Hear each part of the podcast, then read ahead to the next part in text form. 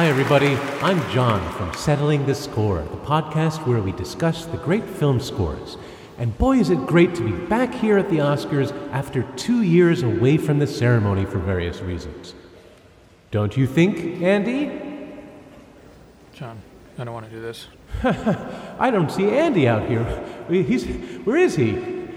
Come on, John. He must be having a costume malfunction. Uh, anyway, uh, we've got a lot of fun stuff planned. No, no, we don't. We really don't. I thought we would harken back to those great old Billy Crystal style song parodies no, no, no, about the different nominees. No, no, no. It's time for Babylon. That movie sure does seem to Babylon. John, that's like 20 years ago they used to do that. They don't do that anymore. everything, everywhere, all at once. That doesn't even make any sense. What? John, What? just come out of the skit. Let's Well- let's just get on with it. Maybe we could just get on with it, but of course we first have to hear the reading of the nominees. Fine, I suppose. All Quiet on the Western Front. Music by Volker Bertelmann. Babylon. Music by Justin Hurwitz. The Banshees of Inisherin. Music by Carter Burwell. Everything Everywhere All at Once. Music by Son Lux. The Fabelmans. Music by John Williams.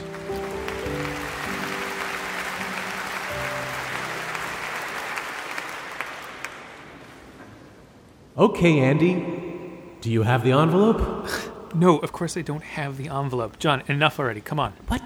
Just get get out here into the reverb. It's nice. I don't want to. Why? The Oscars is already so self aware about being lame, it seems like making fun of it is just playing into their hands. I don't want to be part of it. But What's even the point of this?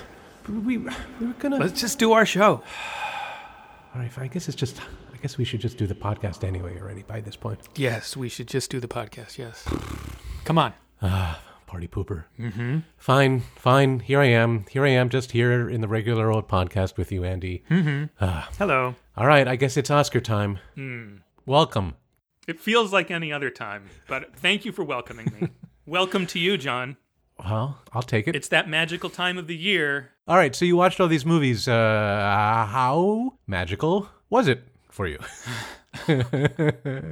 It was interesting, but interesting, that's a cagey word. It had its highs and it had its lows.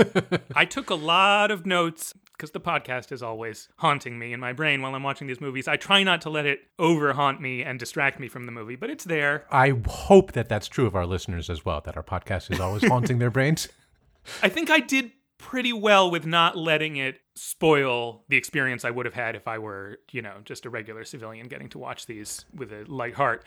I think I just watched them for real, but I also took notes. Hmm. And I took a lot of notes and I thought we can talk about all this stuff. But when I stand back and look at all the stuff I wrote, It's hard to see. I think maybe we don't need to talk about all of this stuff. Maybe there's a way to condense the talks into the big picture and then the five little pictures. Yeah, that's fair. So let me, for an opening gambit about the big picture, let me come out with this. I think that this is fairly easily the worst crop of nominees that we have yet to consider.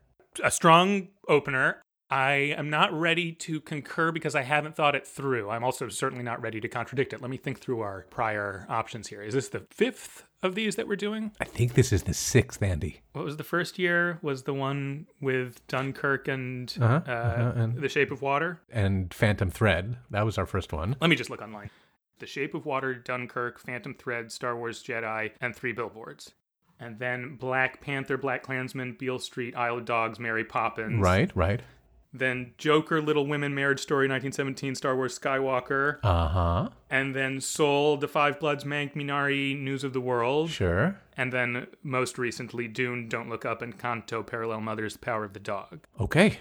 I guess I might agree, but it's not a slam dunk obvious thing for me. Okay. So I mean, now that you've read out all the previous years, and I'm going, eh, eh, maybe I'm remembering uh, crankiness I had in those years as well.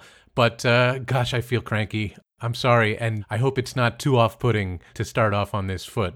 But I came away from the task of watching all these movies not thrilled with what either the state of scoring is in today's Hollywood or what the Academy thinks the state of scoring is. yes.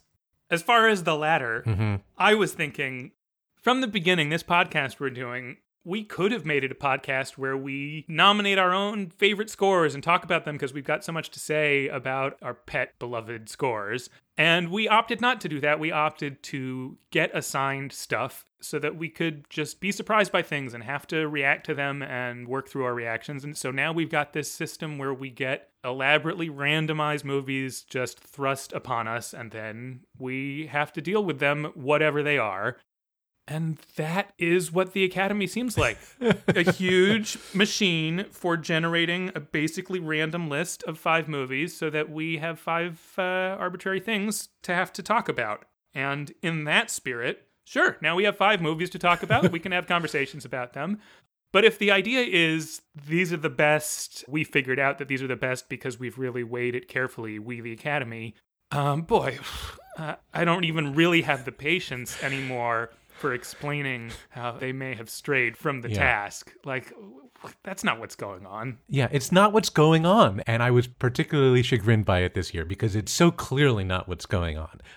You know, with certain categories, that is what's going on. They they understand if you're going to give an award for the best special effects, then the movies that have the best special effects, you know, you know which ones those are. The big summer blockbusters get nominated in that category and that category only because that's what they're made of and that's where the highest practicing of that particular craft gets done. And it's not like cognitively dissonant for them to nominate movies that the other loftier categories would never deign to consider. When it comes to score, I just keep getting the feeling that the score award is this like stocking stuffer that they give to movies that they already want to give a lot of other presents to. Like they just stuff it in there. Yeah, yeah, this one too. Sure, it was a good movie, so this one, why not? I don't feel like they are thinking about what the task of writing music for a movie is separately from, you know, just what are the movies that people like this year. Yeah, I think that there's not really thinking about what best means. the thing you said about special effects, there's just a naturalness to saying, oh, that movie that had big, prominent, elaborate special effects was the one with the best special effects. Right. And not sinking into this humane and appreciative attitude that I try to take on this show of, well, every movie has something special and everything's an effect. I feel burdened with this podcast in that you can put any music in front of me and say, talk about it, appreciate it, and I can do that. Anything is something, Right. but everything is everywhere. all at once. If you make me watch the commentary tracks and the behind the scenes footage and the interviews with the people who made a movie, I have admiration and sympathy, and it's fascinating always, no matter what I thought of the movie. And I feel like why should that be what we're doing in this show? I just wanted to talk about whether we like things, like whether they're good. And you know, for the Oscar episode, I don't want to have to squeeze through the eye of a needle to have a conversation about things that I would never ordinarily have a conversation about. So I propose to you, John, Okay. that we just have the conversation that we have on this side of the needle. And if that's a short conversation, so be it. Yeah, I mean, uh, maybe it's possible that we could have a short conversation. I don't know. Recent evidence to the contrary. Yeah, not just recent, five years of evidence to the contrary. We are constantly coming up against this inability to feel that we're done until we've talked too much. I will say for this set of five movies that they kind of relate and point to each other a little bit in ways. I always love the game of that. I didn't come up with any connections, so Well, you know, like I felt like uh, the Fabelmans multiplied by everything everywhere all at once equals Babylon. uh, you know, something like that. And uh, uh, All Quiet on the Western Front, like minus everything everywhere all at once equals the Banshees of Inisherin. I, I don't know. I feel like you're kind of cheating here with everything everywhere all at once. I am. Is I this like definitely am. infinity symbol that once you divide it, you could get anywhere. All right, well, I feel like there are other equations to be made. All right, I'll be interested in the arithmetic that you can work out as we go. But let's let's just start getting it over with. A great way to start. Hey, everybody, let's start getting the show over with. All right, John, your Yeah. favorite part of doing the Oscars show. Ooh, ooh, is it is it alphabetization corner already? Oh, here comes that music from Don't Look Up. It means that it's Alphabetization Corner, the show with a terrible title. John, Yes. we always do these in alphabetical order because mm-hmm. that's how Oscar lists them. Mm-hmm, mm-hmm. One of these films is not an English language film. That's true. However, it is listed on Oscar's website and most sources as though it were an English language film. That's right. Because it has uh, an English language company as its distributor, I guess. Is that why? Well, also it's a remake of a very famous and Oscar-winning early film, which is an adaptation of a well-known novel that uh, is not an English language novel originally, but that is, you know, well known in the English-speaking world as this title. Yeah, but that's just circular. Why is the English speaking world in charge of the alphabet when it comes to this title? and then we've got the next question. Well, if the name of this movie is Im Westen nichts Neues, is im an alphabetizable word? I think it is. In English, in would be, right? Yeah, yeah, yeah. So, Well, the answer is that yes, it probably should be alphabetized under I, but it's not. So there. now let's turn our attention to All Quiet on the Western Front.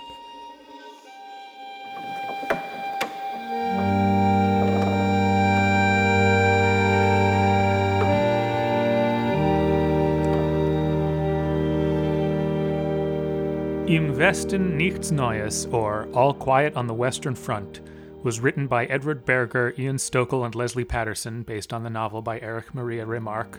It was produced by Malte Grunert, Daniel Dreyfus, and Edward Berger, and it was directed by Edward Berger. It stars Felix Kammerer as young Paul Bäumer, who enlists in the German army in World War I with a naive excitement, only to have his romantic notions of war quickly crushed by the brutal and inhumane realities of the trenches. The film concentrates on the closing days of the war, juxtaposing the armistice negotiations with the meaningless brutality of the fighting. Music by Volker Bertelmann.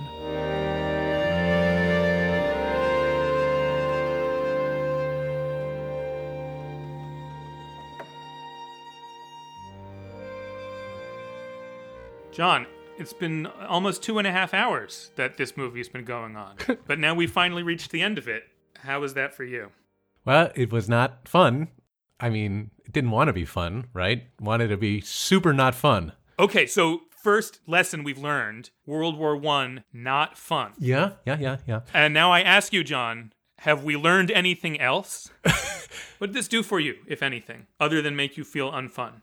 Well, it made me think of the two previous big spectacle war movies that we have talked about on previous editions of this Oscar show, which were, as we mentioned, Dunkirk and then 1917. 1917 mm-hmm. being about the same war in Dunkirk. Not, but, you know, similar idea. When we talked about 1917, we couldn't help but say, well, this certainly reminded us of Dunkirk. Yeah, and I liked 1917 a little bit less than I liked Dunkirk, which I liked very much.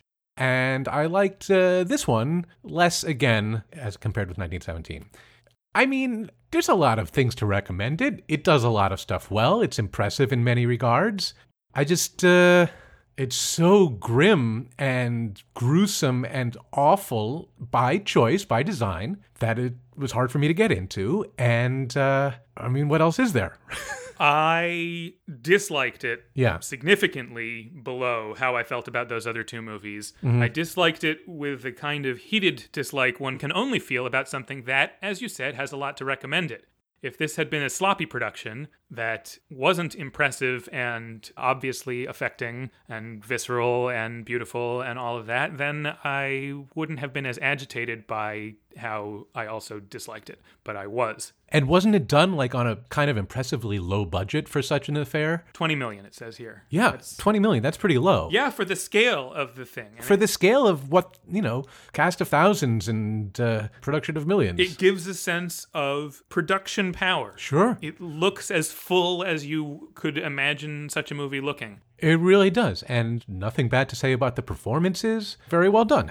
I was irked by it. And it is, like I say, because it drew me in with its power for much of its runtime until I finally realized that it wasn't going to make good on all of that. Hmm. It was a movie ostensibly about the tragedy of the trauma of war that didn't seem interested in anything other than the trauma of war and how to depict that in as spectacular a way as possible. And my clock of waiting for them to express something humanist as the alternative and the context for this to make it a philosophical statement just ran out before the movie was over when it hit me that they weren't going to do anything other than kind of this director was going to take his stab at things he'd seen in other war movies and make them even more of a punch in the gut and more impressive and more frightening.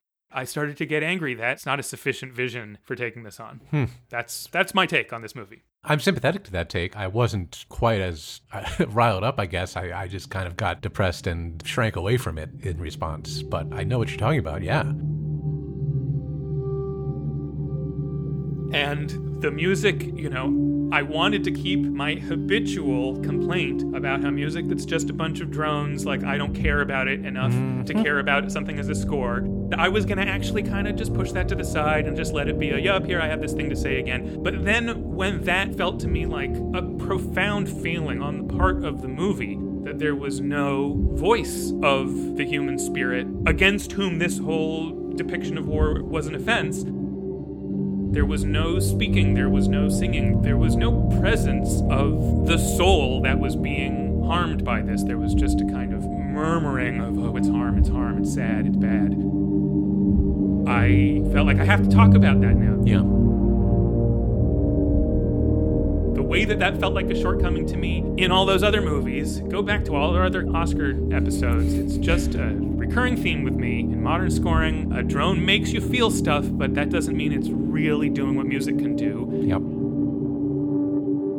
And here I was aching for someone to show up and say the things that music could say. And it was so clear that the director and the composer following the director's intentions just weren't going to do that. They didn't have any intention to do that. And that means that the movie, yeah, was a big frustration for me. Yeah, well, here's where I meet you right where you are. With my reaction to the score, it made me annoyed to say the least. And I was thinking about you. I was thinking about stuff that you said in prior Oscar episodes because I feel like this is the movie where I most keenly felt the complaint that you have made in past years. Yay! I was going to say, John, you always say, oh, but Andy, I think it really worked. And yes. I, I, respect the artistry, I respect yes. the craftsmanship. I was going to be like, did you catch up to me yet? Are we there? Yes. Yeah. feels good. Good. Yeah, because, yeah, that's exactly right. This score wants to stay out of the way of the picture.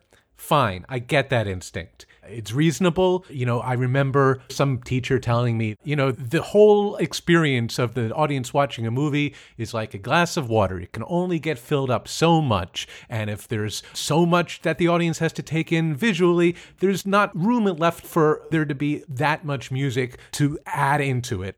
Fine, that's a good thing to keep in mind.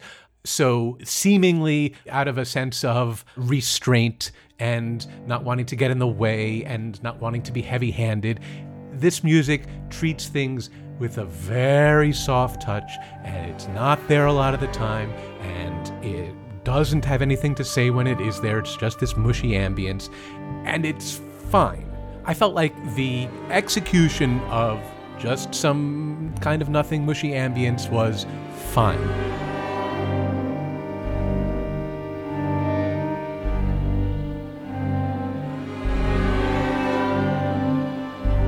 But yes, I think it is just some mushy ambience where music could have and should have been. It was too understated, and I just kept wanting it, like you said, to state something instead. And it's true. In previous years, for previous movies that relied a lot on synthetic drones and ambient sound noises, non orchestral things. Indeed, in the past, you have been more skeptical of them than I have. And I have had good things to say about movies like. Like Dunkirk, which is made almost entirely out of extra musical sounds. But I was impressed by that because of the incredible care that was taken to make those extra musical sounds and to make them match up with the picture. I felt like there was a real achievement in caring for the audience's experience that was done with these non orchestral methods. Similarly, with Dune last year. yes, there's an immense amount of extra musical sounds that were incredibly carefully crafted, and I thought that they matched up with the picture so well that it really was an accomplishment that I responded to. In this movie, I just felt like it was a bunch of off the shelf sounding drone noises that did not match up with the picture, did not support the picture, did not connect with what was happening on screen, and I'm sorry, it did not sound like a lot of care had been put into them.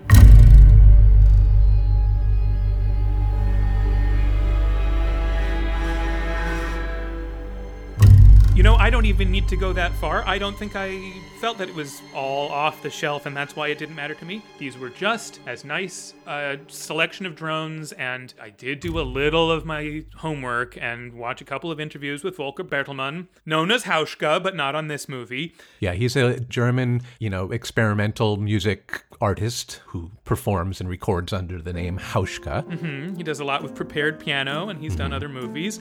Right. Here's some Hauschka. And in looking up stuff about him, I'll admit I didn't know about Hauschka prior to this. Hauschka could you? Uh, uh, Hauschka, uh, it's not worth it. Never mind. You work on that. You'll get back to me when it's ready.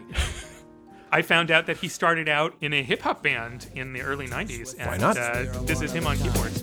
Out on the ocean with the body in motion was the last time to catch a laugh at the sunshine to the glass, but can't feel Maybe that's actually so demeaning to him that I shouldn't play it on here.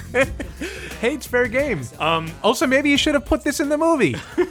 no, but seriously, I think he did a lovely job. You do? Yeah, these string textures. Uh, I thought they were fine. Are fine. Yeah, they're fine they're touching they're touching in the way that things can be touching without speaking you know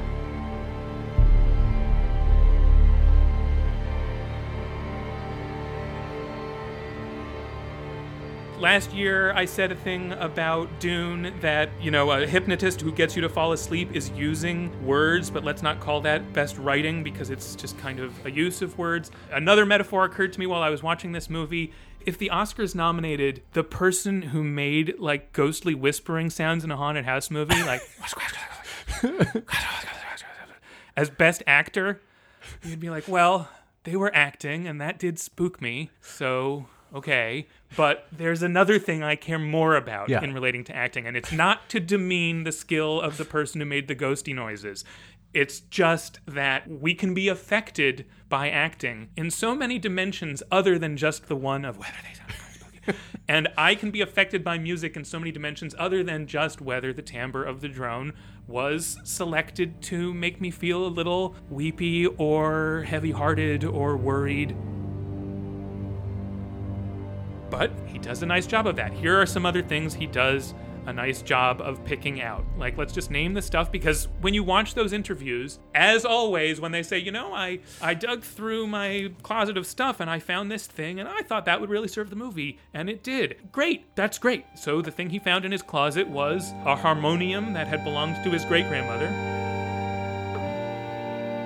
yeah, okay. Let's come back to the harmonium because I think that that is like the only actual idea that he had All right. for what to do in the movie.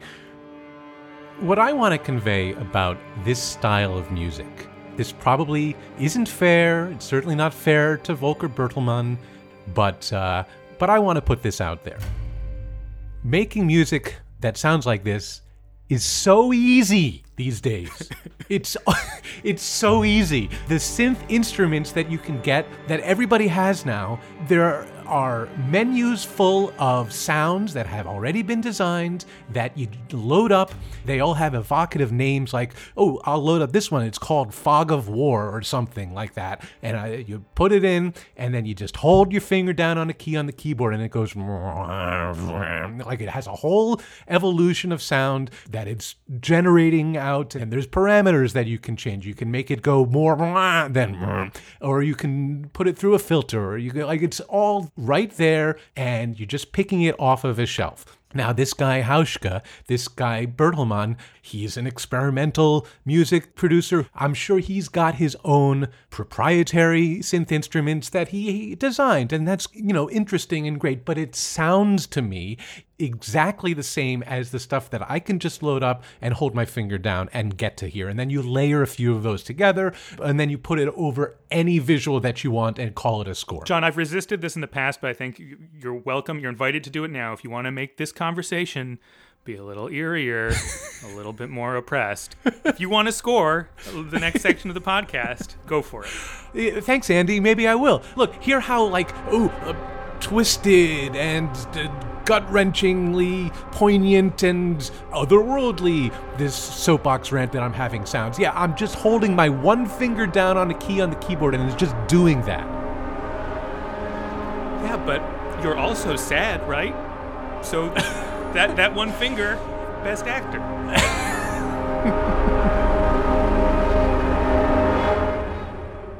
Here's another spot I wanted that I like sat up when it happened in the movie. There are tanks, you know. Yeah. At the end of the war, that's when they came up with tanks. That was about when I started realizing, oh, I think I'm against this movie. So the tank comes and it's driving at the trench. And like when it gets to it, you hear this noise.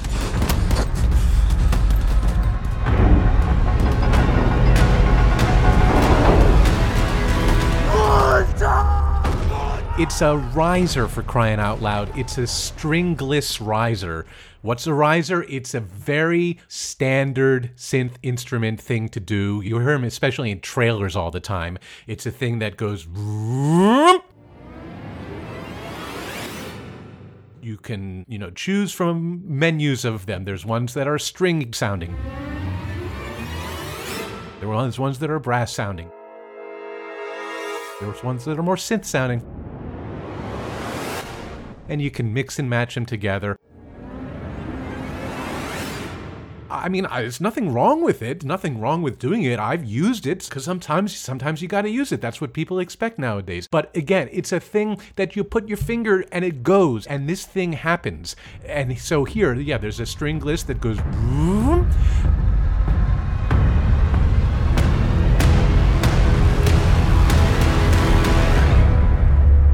Now, I don't know in this case. He had an orchestra for this movie. Maybe he actually instructed the strings to create this. Maybe it's not uh, hold your finger down and let it happen sound that's happening, but it sounds like it. It sounds exactly like what I get when I load up the thing that does this.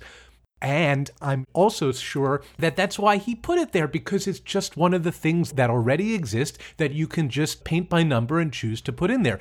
I sound like you, Andy, because this is the kind of thing that you've said in previous conversations about synth noises. Like when we were talking about Terminator, you said, you know, picking a patch out of a menu and then putting it in your movie because maybe that's the right thing to put in your movie. It's fine, but is it composing?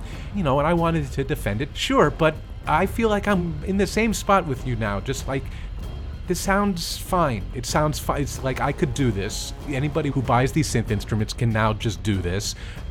By the way, if anybody listening wants me to do it for them, I'll do it cheaper than Vocal Equipment. Certainly now that he's won a BAFTA and maybe will win an Oscar. Mm. That's what I meant by off the shelf sounds. It's fine, but Oscar made me think about this as maybe the best, and this is what happens to me. Yeah, we had some venting to do, uh, it's clear, about this. I do want to be clear. I actually don't mind that music can be, you can press one finger and it's effective. If it's in the context of a movie where I didn't expect someone to press one finger and have it be effective, I would be stirred by that. It's stirring. If you turn off the lights and I just lie down and you put on music in a room and it's these drones, I will be affected by it, you know, all things being equal. But in a movie, it has to be part of an intention. And the intention here was stunted. And I read something in uh, an interview just today that I thought, oh, maybe that is important context. Where Bertelmann was asked, "What were the biggest challenges for you on this project?" And he said, "quote." The biggest challenge, I think, was to find music that is not pathetic and that is not heroic in a way that actually helps the attitude of a film that is shot out of a German perspective. We are still in that area where we have responsibility and a lot of shame and guilt because of the things that we brought to other countries. So, to actually keep that responsibility in the music hmm. and present it in a self confident way rather than being too shy, that was the biggest challenge. And I read that and I thought, oh, they self constrained. They didn't dare to say anything human because it would sound insufficiently guilty or something. Yeah, I, I kind of feel that. I mean, that's sort of the sense that I got about this restraint. Let's not clog up the emotional bandwidth of the audience. Like it just wanted to lay low and put some fog here and there. So I actually tried an experiment where I watched some scenes from this and I put on. So here's the music from the movie. Uh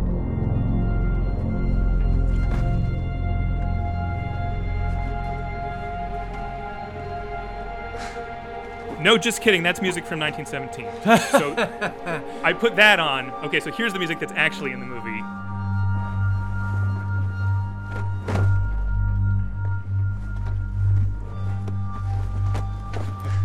No, just kidding. That's music from News of the World that we talked about. I, I was thinking of News of the World because it has some of the same just textural wash stuff in it. Yeah, good call. Right. So the Bertelmann music.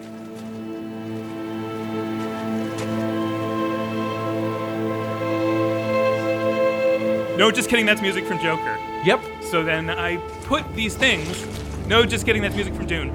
I put these against the opening montage of a prior young boy soldier, you know, dying meaninglessly on the battlefield and then being ground through the machine of war that's mm-hmm. recycling his uniform. This is the opening sequence, and his uniform is pulled off of the corpse and brought, you know, to be cleaned and then tailored, and then it's going to be reissued to our young protagonist. Each of these heavy drones worked. Mm-hmm. Now, each of them had slightly different emotional meaning, and on dissecting the drones, they probably have a lot to say about that because it really does affect the dramatic meaning of the thing in this subtle way.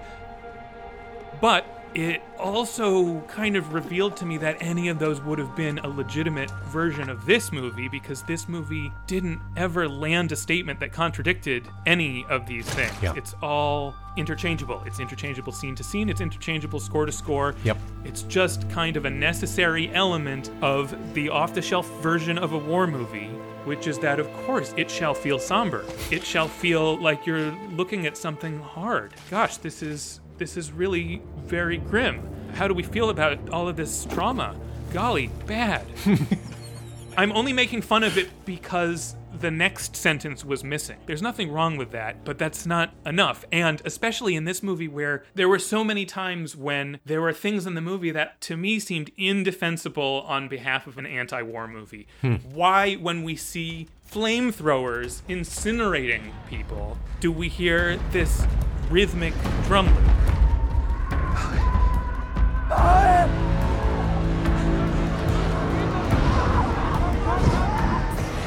It's a tasteless inheritance from other movies, to my mind. I'm willing to listen to a defense of it, but to me it felt like I'm not going to give in. Okay. And why was there the Jurassic Park shot of the shaking water before we see the tanks as though like you can't believe what's coming now, it's going to blow you away. I felt like it was all directed at the audience to impress them rather than to communicate anything truly sympathetic to the characters.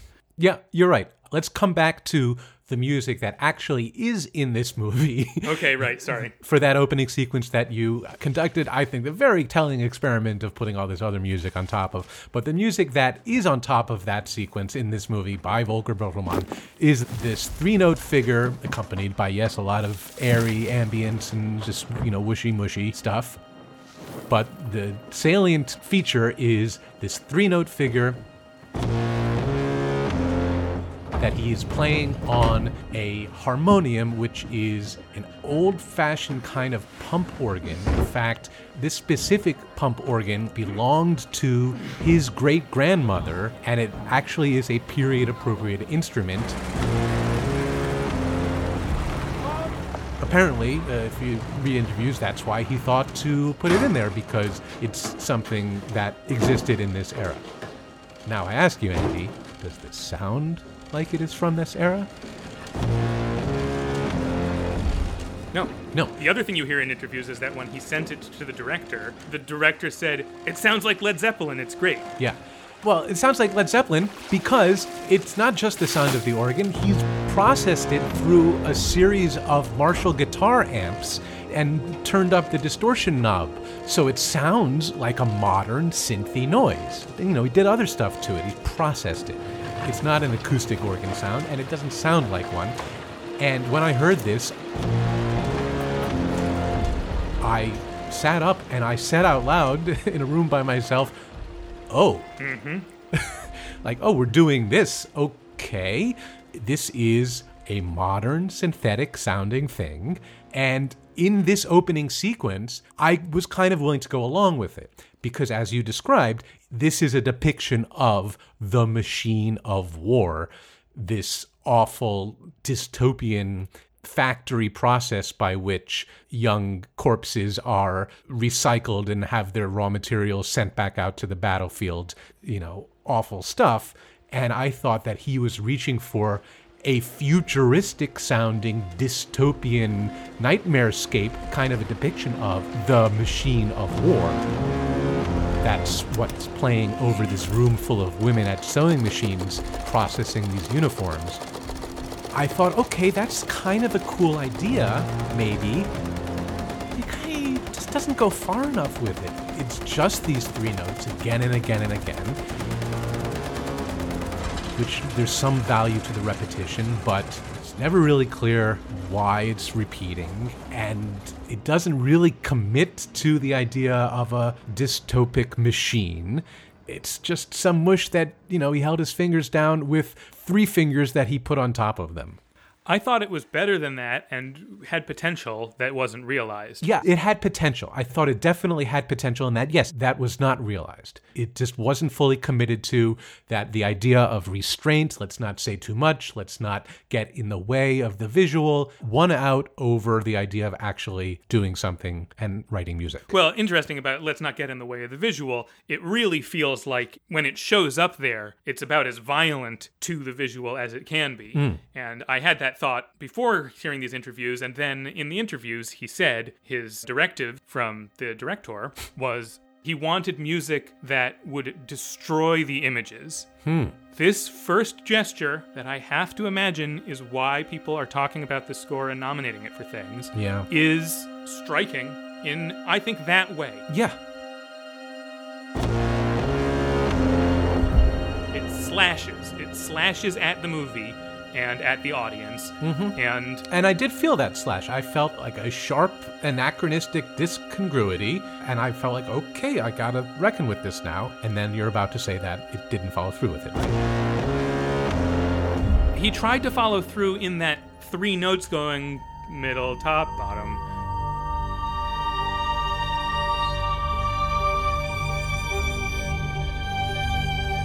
That becomes the theme of the movie. That's the only recurring motif that I was able to note. But he writes other music that's also da da da. Like this thing that comes back several times for mm-hmm. scenes of not battle. Another thing the director specifically asked for was he wanted to hear snares that were played by someone who couldn't actually play snares. Bertelmann says he worked on this sound for a while, and I also appreciated this as a striking gesture that sticks with you and makes an impression. It definitely is, again, a slash through the movie and through your experience of it. That's right, it's a very similar effect of slashing at you. The snap pits that you keep hearing, also, this kind of rattling, and some other rattling noises that I think he sort of implied were noises that his harmonium made when he put the microphone inside. Mm-hmm. The effect of these things cutting into a moment you thought you were having, doing some violence to you, to the people involved. It's just an old hat technique by the end of the movie, I see that people have said this movie was an incredibly powerful experience for them.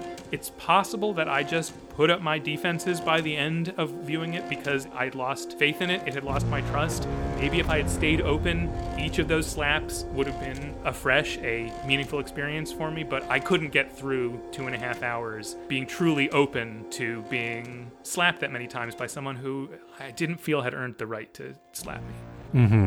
And when it was being gentle, there's music throughout that's in this holy minimalism style, a kind of Arvo Pärt stuff where it happens over and over. It's got feeling in it. There's some slightly more involved string writing in a couple places like this, which are usually against the scene in that it's when the characters are acting happy, and then you hear this sort of chamber music of sadness to remind you that actually the situation is sad what I have to say about all of it is that all of this effort is going toward embroidering and elaborating on the thing that would have gone without saying and needed no music to come across.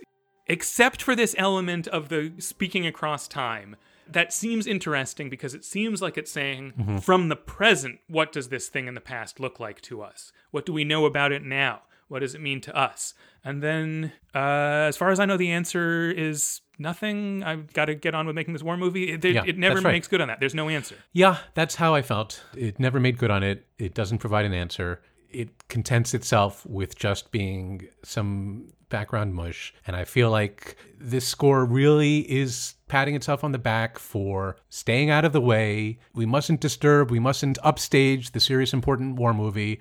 Make way for the movie, says the music. I will stand back over here. And the Academy said, yes, that could be the best music of the year. What's up next? Well, from here on out, John, the alphabet is utterly unambiguous. What a relief. Next up is B A B Babylon. Okay.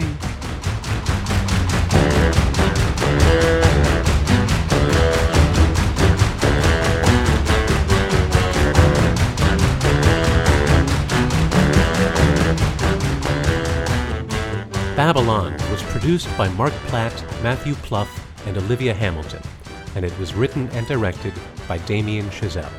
It follows a handful of characters, including behind the scenes go getter Manny Torres, played by Diego Calva, starlet Nellie LaRoy, played by Margot Robbie, leading man Jack Conrad, played by Brad Pitt, and others, as they navigate the changing landscape and insane decadence of 1920s and 30s Hollywood as sound comes to the movie business. Music by Justin Hurwitz.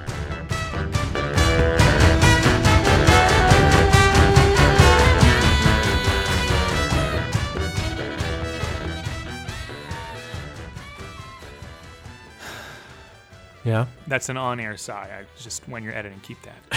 just a note. I see. You have some sighing to do, Andy? No, I've done my sighing. I'm ready to talk, I guess. All right, talk. You start. Mm. All right, I'll start by saying this. Mm-hmm. In doing this show, Yes? I think we've both learned, we've come to really believe Yes. the principle of the show that hating things is less interesting than it might feel.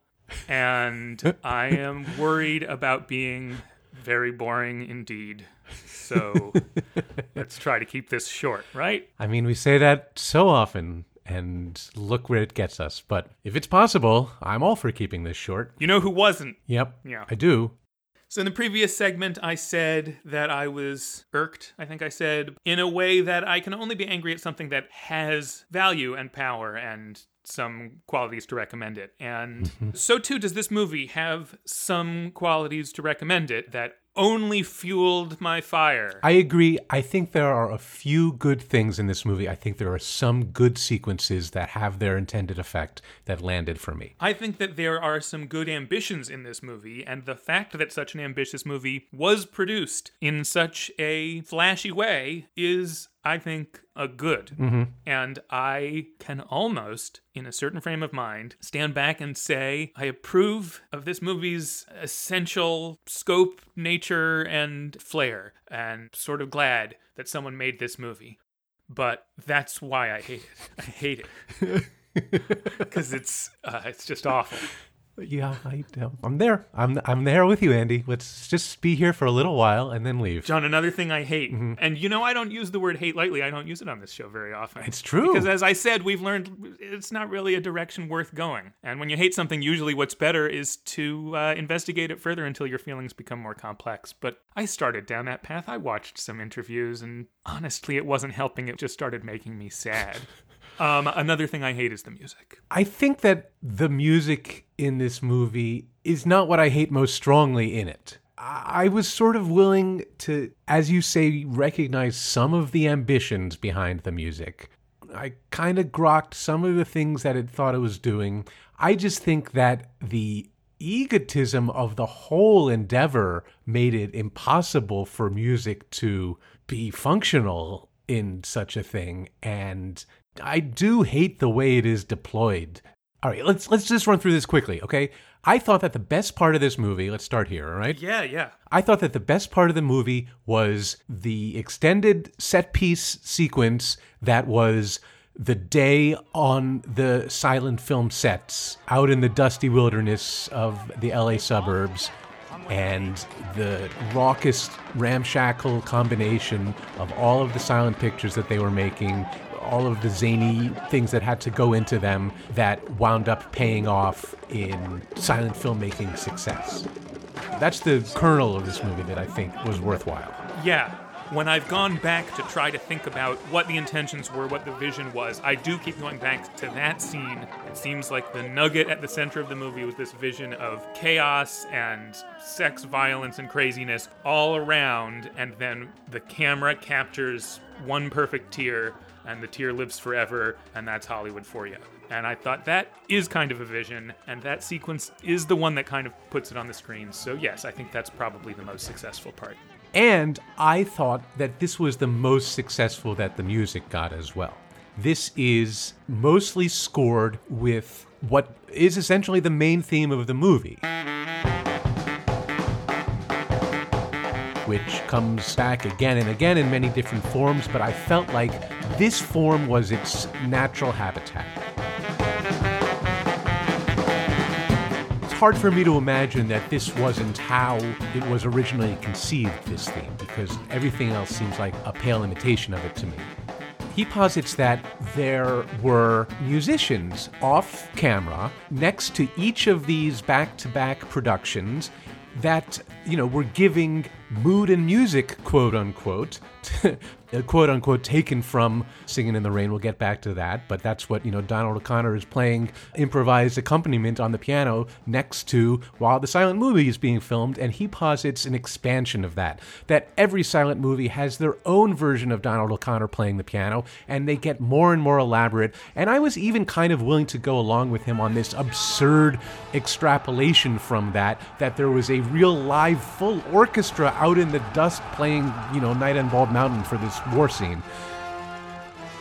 The whole sequence, the whole movie is a fantasy on various historical facts. I don't think that there were outdoor sets like this in 1926 or whatever year this is supposed to be. That's like in 1905 they would do that, and there wouldn't be sets 10 feet apart making completely different movies. It's like a circus version of Hollywood. So, yes, like you said, we go along with the absurdity. And the centerpiece of it is that for this one production that's happening, the musical consort assigned to it is this three piece combo of a bari sax and a trap set and a rhythm guitar. And music. This little round and round we go merry-go-round of honking, churning along energy.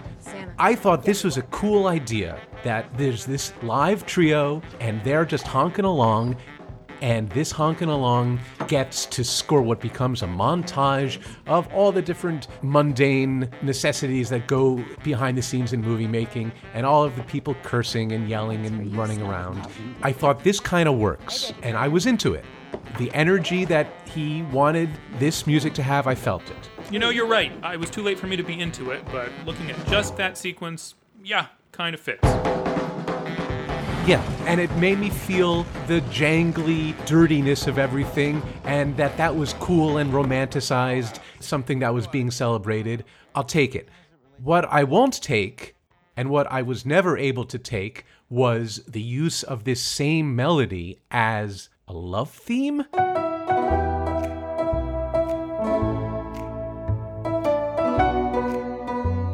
I'm sorry, this is not a love theme. This is not a romantic theme. This is not a theme that conveys the poignancy of the march of time and doomed romance, whatever else he wants it to mean. Well, in 30 years, she won't be a big star anymore. She can tell her This is actually the first time that we hear it in the movie when Margot Robbie's character and Diego Calva's character first meet outside of this incredibly debaucherous old Hollywood party. contract with. Don't have one. Okay, uh, I think you want to become a star. Honey, you don't become a star. You either are one or you ain't. I am. This is the first time we hear this melody, and it's being oh, played great. on these out of tune pianos. And I'm sorry, it's weak. It doesn't have the wistfulness and the breadth to do everything that he wants it to do, no matter how out of tune these pianos are, wink wink. Yes, and I will now extend to say I think all of the melodies in this score are weak to the point of being worthless. They're just barely melodies.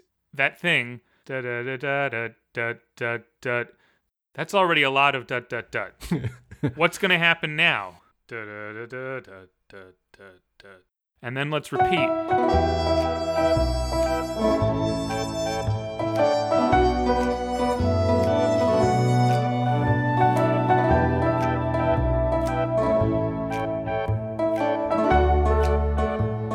Boy, that's really not a lot of anything. Where are we going to go with this? What's the full sentence?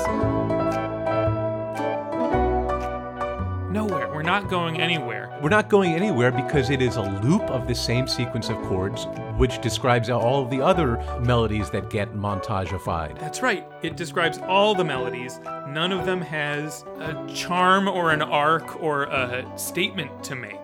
I felt like the other melody had a little bit more to it just as a melody. It sounded like it was kind of could have been a small slice out of like the umbrellas of Cherbourg for a second. The one that goes da da da da da da. Exactly, yeah. It sounds like a Michel Legrand tune.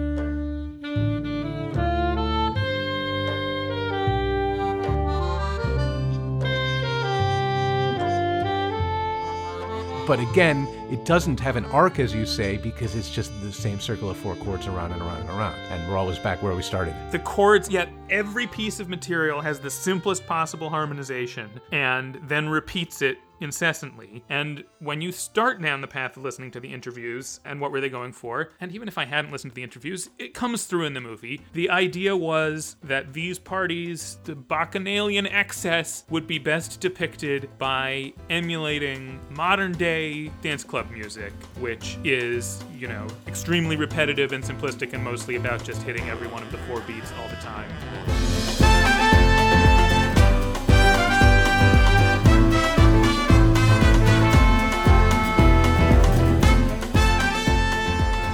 And I think that's just, first of all, a bad idea. I thought that was an okay idea right at the beginning for the opening party. Again, I kind of bought it at first.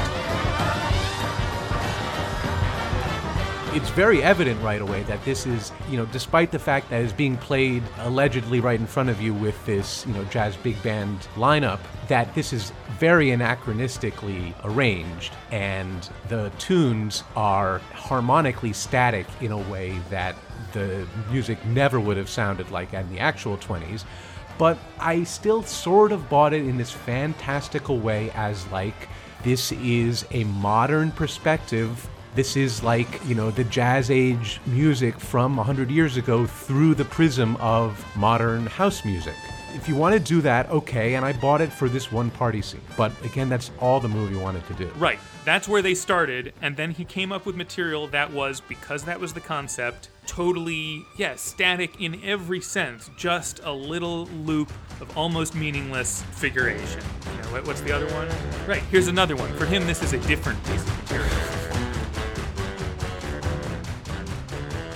And then the whole movie is scored with extrapolations from these supposed themes that were supposedly established in the opening scene, the effect of which was just, oh, really monotonous dance music.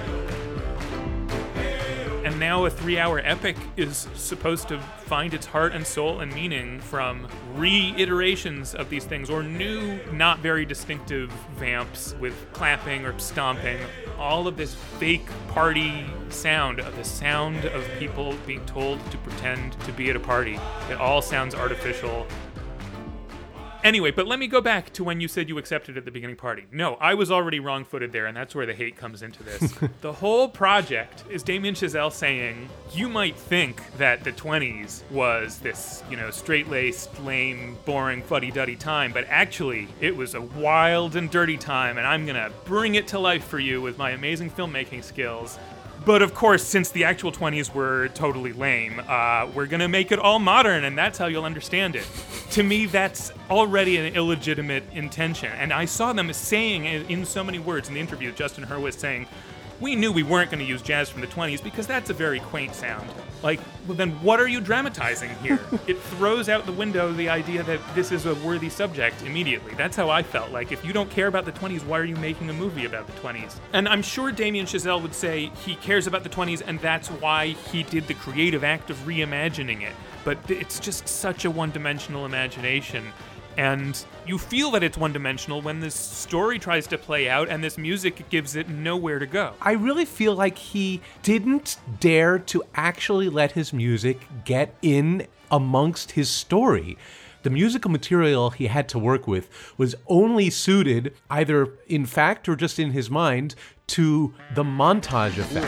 Bellissimo, bellissimo. Next time, try softer, okay? It's going to propel through a series of stuff that loosely relates to each other, that I'm going to say is a cohesive thing just because I'm playing the same music through it. The montage music in this movie is like the stock music that TV or YouTube will layer over boring footage to try to trick you into thinking that it's funny. The comedy in this movie is so misconceived that it needs as much of a lift as if it hadn't even been comedy. All of this, like, here it goes, here it goes, this is funny. it's, uh, it's exhausting because it's a lie. Ya, ya, ya, vamos. Let's roll, people. Let's go. And then, like, the funniest, punchiest thing that he thinks is going to be funny and punchy every time is to stop the montage dead.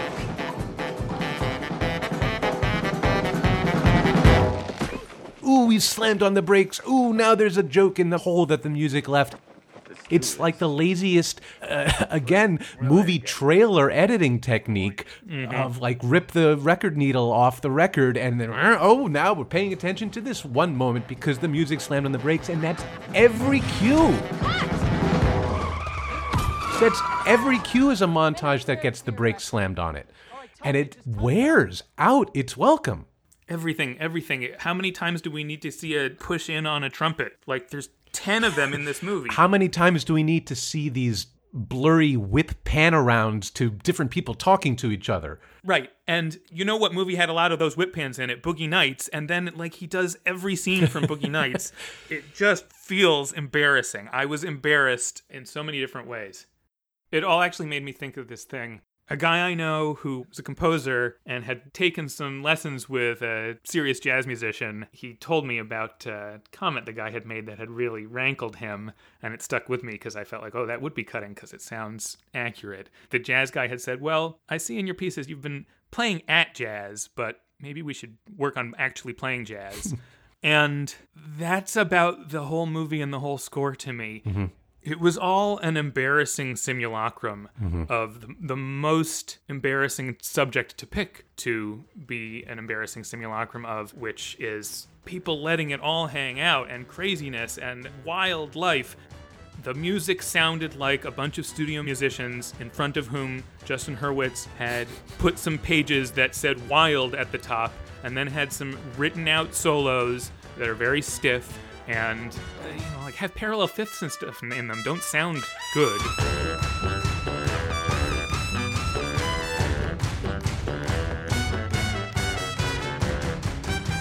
It just sounds like this very mechanical attempt to create a wild effect and you know I, I get uncomfortable watching actors where i feel that i can see the real person and their feelings about how they really want to do a good job acting like that ooh I, I can't stand seeing that and the whole movie looked like someone who really wanted to do a good job making a movie and someone who wanted to do a good job making a score. Like the orgy at the beginning, he stages all of these naked people as though he's staging some kind of tableau of a painting of, you know, thousands of bodies in decadence. But then he doesn't treat it like a painting. He pushes the camera all through it like you'd push it through a realistic party. And so the camera just keeps seeing one person after another who looks like they were told, like, choreograph, do this with your arm and act like you're really having an amazingly dirty time. And it just looks like someone's school show. Yeah, the music had no feeling for what parties, dirtiness, earthiness sounds like. At the opening party, this character comes out and she's sort of doing a Marlene Dietrich thing, even though the character ends up being supposed to be uh, Anna May Wong. But she sings this dirty song. Can I say these lyrics on our show? Our show can handle this, right? I mean, it's a real old time dirty song that she sings in a new time dirty way. Yes, that's exactly what I want to say. It's one of these songs. There were lots of these songs in the 20s and 30s about obvious sexual innuendos that are so obvious. That's the whole point of the song. Here's the 30s recording of this guy saying that he likes to pet his girl's cat. There's one pet I like to pet, and every evening we get set. I stroke it every chance I get. It's my girl's pussy. Seldom plays and And it's just a cheery little song, and that's the point. That's why it's dirty. It's naughty because it's a cheerful little song. My girl's pussy. And here's Justin Hurwitz getting his hands on it, and uh, like every single effect from the book of hackneyed Broadway effects. There's one pet I like to pet. Every evening we and also hackney broadway effects about an asian singer are layered on here so that I not a single thing about this is sexy or effective. Seldom plays and it's all quote unquote sexy. It's playing at being sexy. Yeah, he's taken his tongue all the way out of his cheek, and he thinks that that's tongue in cheek. But I don't mind it's being self-impressed by all the little tricks you know none of which are having any value for the audience and it uh, it angers me And while often she goes out at night, she's always back before the light, no matter. I want to ask John, in the sequence where they play a very obvious slight alteration of Tristan and Isolde by Wagner, why don't they just play the real thing? That's a great question because they just played the real Night on Bald Mountain a minute ago. That's right.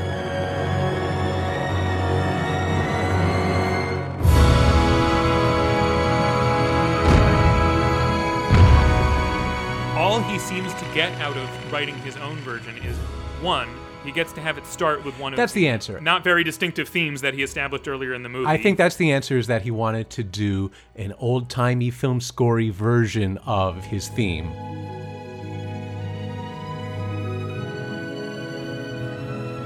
And then once it had started with original material, it was a bridge too far even for him to then just write it into the real Wagner or Tchaikovsky. Well, he, I mean, he mostly crosses that bridge. He's, he's at least three quarters of the way across that bridge. All right. Yeah. And then, John, in the scene when he writes a very close approximation of Ravel's Bolero, why didn't he just use Oh, Bolero? why did he do that? Yeah, good point. Why didn't he should have just used Bolero there? I'm not sure. It's just so that he could do Bolero like with his band. It's a jazz band version of Bolero, but it's the same snare, it's the same effect. I think the answer is yes, just so he could do it. But his is not as good. Of course, it's not as good. And guess what? It's a montage, montage, montage, montage, and then pick a bam, it stops. Oh yeah, it stopped, and something super gross happens. Take that. Yeah. she vomits all over everyone like Monty Python, as though we're in the mood to be amused by that. I don't think anyone was amused by that. Was anyone amused by that? I don't think anyone was amused by that. Let's stop. Let's stop. Let's go on. I'm pleased to say that I liked the three movies we have yet to talk about more than these two movies so far. Yes, the uh, the pummelings portion of our selection is now over, and we can proceed to the movies. Good. Let's do that. Uh, first up, we have. Well, there's next up. There's a little bit of pummeling, but it's it's in different forms, and it's it's a considered and smaller scale pummeling. It's an art house pummeling. Here it comes, the Banshees of Inisherin.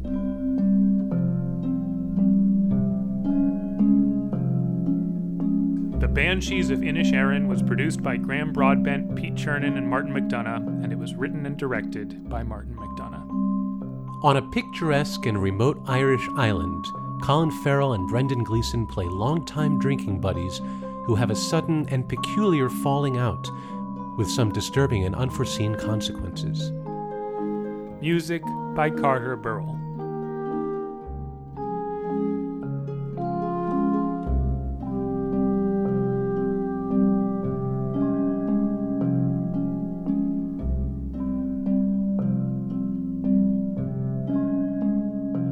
Hey Andy, um, you remember how I was talking about how you could uh, you could write certain kinds of music just by just by pressing one finger on the keyboard? Mm-hmm. Yeah. Um, Look, after uh, two rounds of being pretty heavily on my negative side, Yeah. I will lead here by saying I liked this movie. I like this movie too. I think it's really good, and I also liked this music. And so did I. Good. I'll say I had a slightly different experience the first time I watched it, and the second time I returned to watch most of it again. The first time, because of the nature of the screenplay of the movie, you don't know where it's heading. It's designed to be surprising and unpredictable.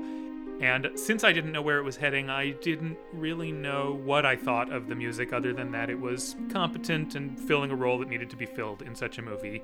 I kind of developed an opinion of it that it was a good assistant to the director kind of score, bringing the movie its coffee and just doing what needed to be done.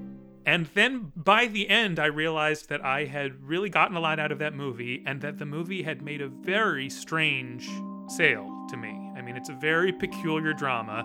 In retrospect, I thought the music was essential in making it comprehensible. And then when I went back the second time to kind of take it in with the foreknowledge of where it was going, I thought, yes, this music is very intelligently designed to make this fragile construction seem necessary and solid and meaningful. And so I'm quite impressed with it now. I had almost exactly the same experience. you know, we talked about another collaboration between director Martin McDonagh and composer Carter Burwell in our first Oscar episode, Three Billboards Outside Ebbing, Missouri, that I think both of us didn't like as much as this movie, even though we admire Carter Burwell for his efficient, even keeled, steady music that feels like it is situating you, telling you that here is a story for you, makes you feel like you are in good dramatic hands. I don't think we thought the dramatic hands were quite as. I'm going to stop talking about hands. I think that the drama wasn't as successful in that case as it is here. And similarly, this is an appreciation that I came to more on my second watching. The music being reserved, uncomplicated, and a little bit mysterious, a little bit understated, felt very good and right and productive. I agree.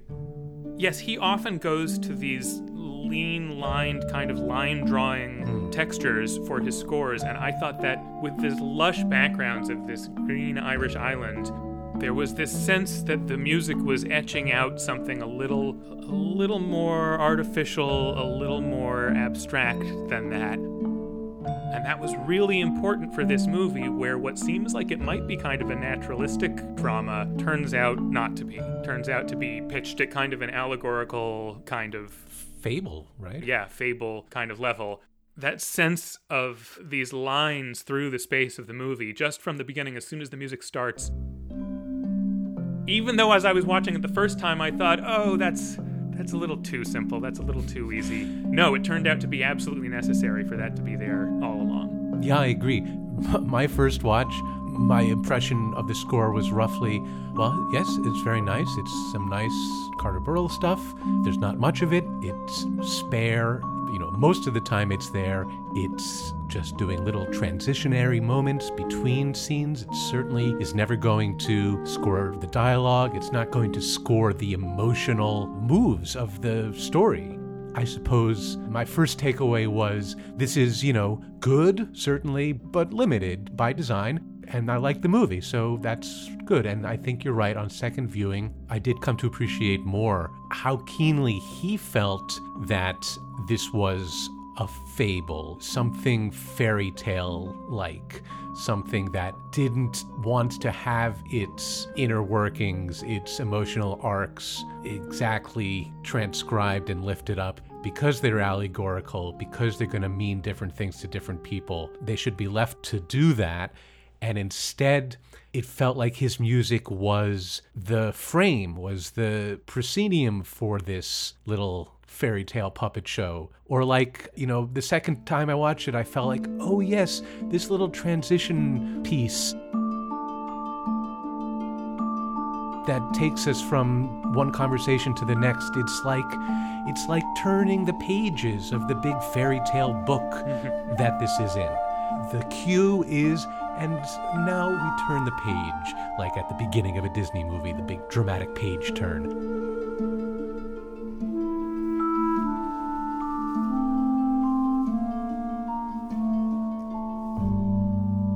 And then, okay, we're on the next page. Now we're going to read the page on our own. Think I'm No, because you're not dull, you're nice. That's what I thought. Think about it. Okay, and then this next uh-huh. thing happens. The finger comes back. I gotta stop saying finger. And the page gets turned again. the music was always reminding me yes, we're reading a book, we're reading a story. And that framing, that grounding was really important to me when I thought about it more deeply. And that was something that they decided together, director and composer. In fact, Burwell's initial reaction to reading the script was to imagine, well, he's going to want me to do some Irishy music for this, the same way that I did some, you know, American South type music for Three Billboards. And the director said, no, let's leave the Irish out of the music. Let's focus on this fairy tale frame. Martin McDonagh, who's so many of his plays take place in Ireland about Irish themes and is, you know, very much an Irish writer in so many ways, and this is so an Irish a movie. He said, I hate that diddly dee music. Right. And I think it was a really good decision because there's music that's in the movie that the characters play. In fact, there's fiddle music that is really being played by Brendan Gleeson. And in fact, that Brendan Gleeson composed. He himself is a real Irish fiddler. And I read in an interview, Brendan Gleeson proposed to Carter Burwell that they do a contest between the two of them to see who should get to write the fiddle piece that's in the movie. And as soon as Carter Burwell heard the proposition of a contest, he never entered the contest. He just let Brendan Gleeson do it because it seemed like it was important to him and he didn't want to get in the way of that. But I think it was the right decision all around. absolutely. Absolutely. Because the music that he plays is plausibly the music of that character. Right. It doesn't feel like the music he's playing is some insertion from the storytellers. Yeah, exactly. It would not have benefited this movie to have the score be working out the meaning of the music that he plays on screen. Yeah, I think it has a wonderful effect for the drama. Part of what's going on is that this character is saying he has to prioritize in his life his making his art. That's what actually matters to him. And the ambivalence of the eye of the dramatist on all of this is conveyed through the fact that his music is not given any magical access. Right. It's not part of some grand scheme that shows that it had to exist or it's the wrong thing or whatever. It's just some music. It's the music that that guy wants to write. And so we can look at him with whatever eye we want to bring to him and the music is not, you know, leading the witness. So, why is it, Andy, that I am a fan of the restraint and the understatedness of the music here, and I had such a problem with it in All Quiet? Um, I don't know, but I'll say why I am. That's good enough. No, John, you're your own person and your answer might be different, but my answer is well, I'll think of my answer after I hear your answer. Oh, classic. I think the answer, we've already sort of said it. It's because the music here is asserting something that only the music is asserting. Hmm. It's not just polishing the images or flailing against them to destroy them. It's another voice in the movie, very distinctly. That voice is speaking not always explicitly melodically, but with melody and harmony and rhythm and instrumentation and all of the tools of music. Again, in a very spare way, but using all of the tools at its disposal to put something across. That, again, to me was the compass that led you back to center. After every scene, it says you have to go back this way to see the rest of the movie. Mm-hmm. And the first time I was watching it, at the end of every scene, I thought, oh, here comes that music again, which apparently wasn't aware of the exact feeling in the scene I was just watching. Oh, it's not quite right. That's not quite right. But actually, it knew more than I did. It knew what had to happen, and it kept taking me back to where I needed to be to understand the whole landscape around me. Burwell's music is always telling you what has to happen. He has this incredible ability to write music that is just so, that conveys the sense of things being just so.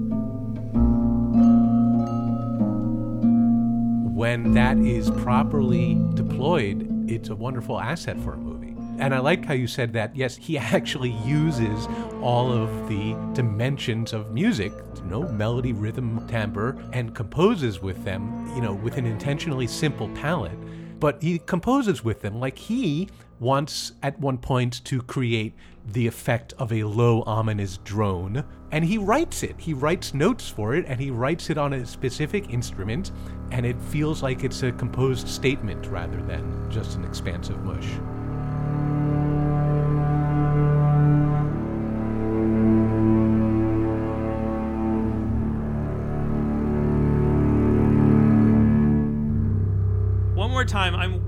Of saying what is or isn't composing and what is or isn't Fair enough. instrumentation. I think in All Quiet, lots of things were written out. To me, the difference here was that it was showing up to do something. And it's that very fact that it was doing work that made me unsure until I understood what the work was. It knew things I didn't know at first. And that's uh, in All Quiet, the music can't know anything you don't know because there's nothing to be known Yeah. other than that the music is about to blare at you. You know, boo is not new information. like in this first cue that you hear, I mean, the very first thing you hear is some borrowed choral music, but the first score cue you hear, Colin Farrell is walking along the island. It's idyllic and beautiful, and you hear this strolling music that is one of the, I think, three themes in the score. Wouldn't you say there's three themes in the score? All right. Yeah, that sounds right. I thought of this as kind of the everyday life theme. This is the music that keeps coming back for just the ordinary workings of things, whatever that is. It's just this simple open fifth, and then mm, everything but the bass moves up a half step.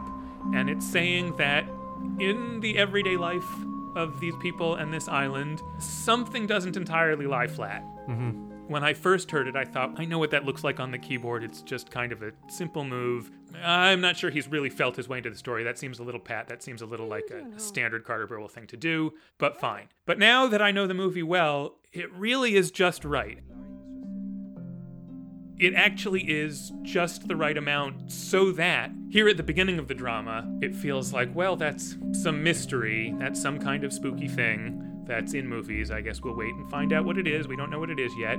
And then later, when we find out what it is, and it is gothic, it's, you know, intense, then, uh, as I saw Carter Burwell say in some interviews, it starts to take on an almost ironic tone that the mystery here is so gentle. So that has to be calculated from both sides. It has to be calculated in relation to a lot of different things in the movie, and it really is so well calculated that when you watch the movie the second time, the third time, you feel like it knows where we're going, it knows where we are, it's just right, and I'm impressed by that. Yeah, I'm impressed with that too. He establishes this simple selection of material and he works with it in simple ways and builds it out slowly and adds elements into it. You know, the third or fourth time we come back to this material, now there's something else there. Now there's a little bit of a string bed.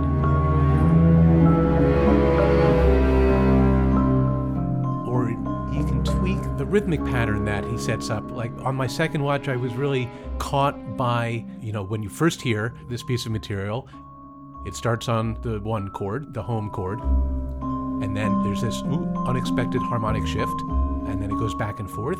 And then a few cues later, the pattern starts on that unexpected harmony.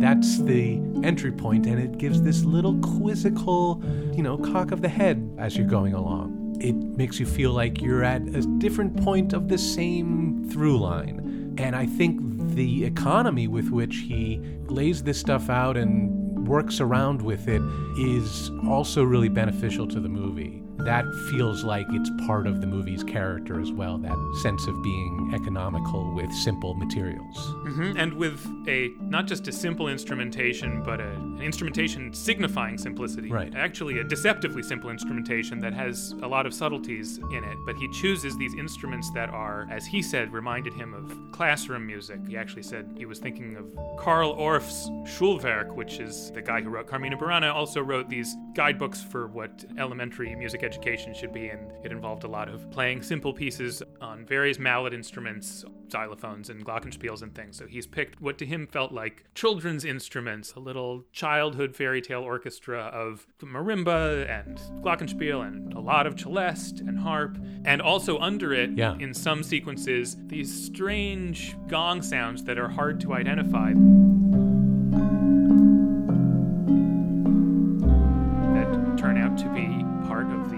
Indonesian gamelan orchestra. They are tuned gongs. This is a, you know, Balinese, Javanese musical form that has a very distinctive sound and the story he tells is that McDonagh sent him some tracks that he'd been listening to and thinking of using in the movie, or was using as temp music. They included a piece of Indonesian gamelan music. Unfortunately, I don't know exactly what piece it is, or we'd play it here. I can't find a place where they name the exact track, and it's no longer in the movie.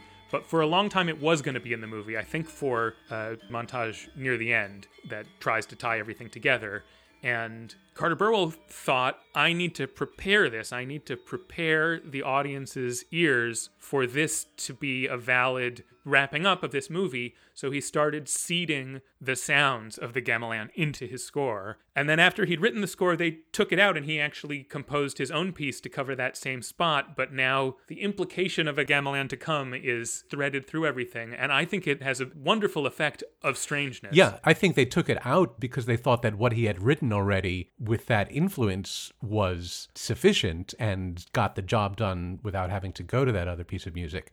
He said that part of the strangeness that he liked from using these low Indonesian gongs is that they have a different sort of mathematical arrangement of their overtones and their harmonics. They don't line up with Western music comfortably. He says that they're actually in that simple music at the beginning, low down in the mix and low in a low register, just at the edge of what you can perceive. But giving this underlying sense of strangeness or conflict that there are these, you know, overtones that don't line up with the rest of the notes that are played on top of it.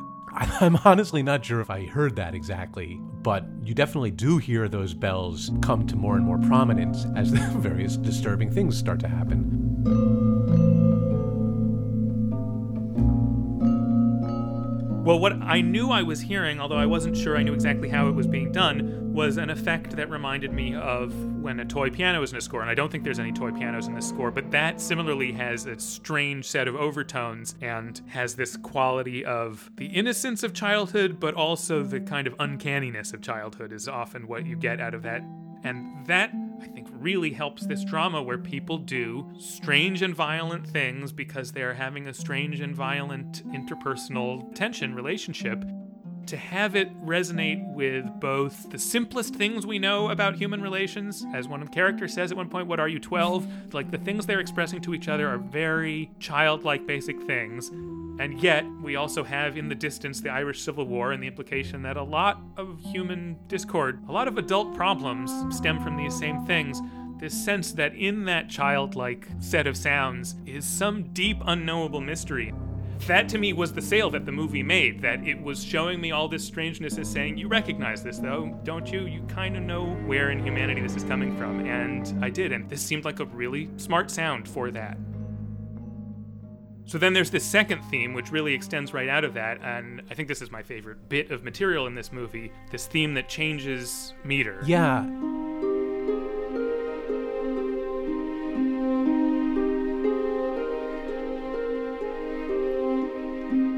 which is the most gamelan-like. I kind of imagine that the piece that was removed from the temp score must have resembled this somewhat, maybe. Yeah, it's this kind of wandering up and down figure that gets repeated and different instruments join in. I think when we first hear it, it's just the bare figure, you know, getting doubled again and again with a few different instruments.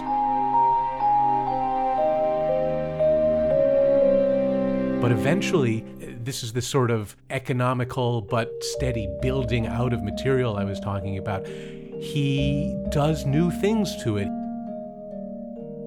Uh, eventually, strings and flutes get added into it. And I think that this material winds up becoming the most hauntingly beautiful musical moment in the film. I think this is just gorgeous when character takes a boat and the way that the flute comes in here playing long notes against that up and down pattern kind of feels like the top of this structure that's been building up. Something of a revelation and is just achingly lovely.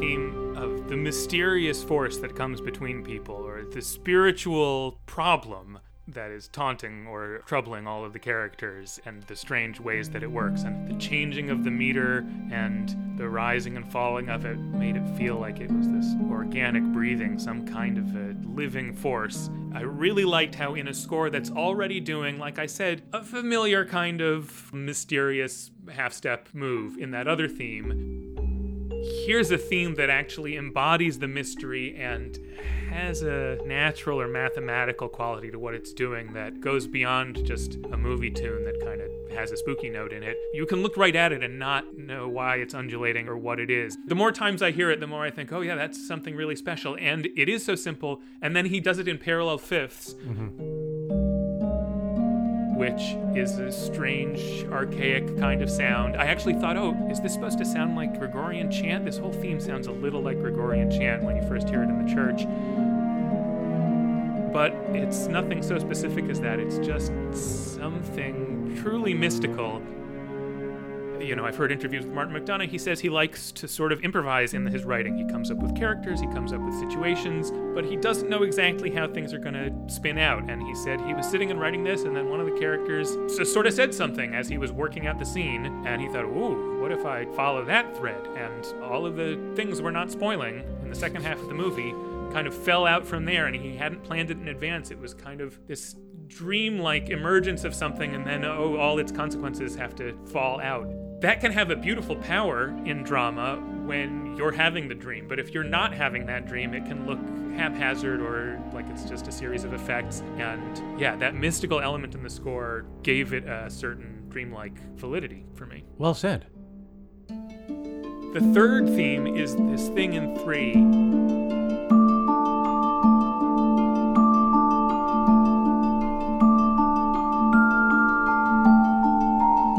I thought this is the explicitly fairy tale theme. Isn't that how it struck you? Yeah, has a lot of Celeste in it. Right. You hear it in a scene that's sort of staged, very fairy tale, where one of the characters is at the lake and the mysterious old woman of the island is across the lake, and it feels like you're seeing a character from a fairy tale in a fairy tale situation. And I think the most moving thing in the score for me is that at the end, at the climax, when a, uh, a great destructive act is committed, this fairy tale theme, which has mostly associated with the beauties of the island and the kind of mythological atmosphere, it rises up to score this climactic destruction. And it's as if to say the workings out of this descent into destruction have been unpredictable. But the end point, the fact that it was headed this way, was preordained, was mythical. This is just the way it goes. And it felt like the musical camera pulling back a little bit from that storybook and saying, this is the story we've been telling. And that really landed for me in a way that I didn't see coming. I just didn't know that that was going to be the payoff of the whole thing. I didn't really understand that I'd been watching a fable until that point when it came in and said, You knew this, didn't you? Oh, I guess I did know. Hmm. Yeah, that's a deceptively simple achievement to write music that makes you feel like, oh, yes, I knew this the whole time. And again, I think that's what he's really good at, and it was used to really good effect here. So, so that was a better time talking about that. Oh, yeah, yeah. I knew it would be. Okay, well, things are looking up. Where do we go from here? Uh, everywhere, John. Wow. When? Well, now. Okay.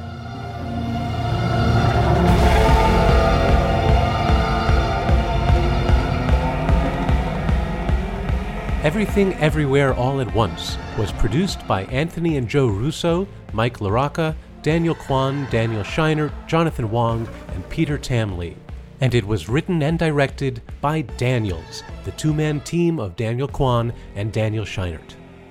It stars Michelle Yeoh, Ke Huy Quan, and Stephanie Hsu as Evelyn Waymond and Joy Wang, a Chinese American family who run a laundromat. While being audited by an IRS agent played by Jamie Lee Curtis, Evelyn finds herself suddenly thrust into a zany and surreal, multiverse hopping cosmic battle of good and evil, in which she has to contemplate the infinite possible versions of herself. Music by the band Son Lux, which consists of Ryan Lott, Rafiq Bhatia, and Ian Chang.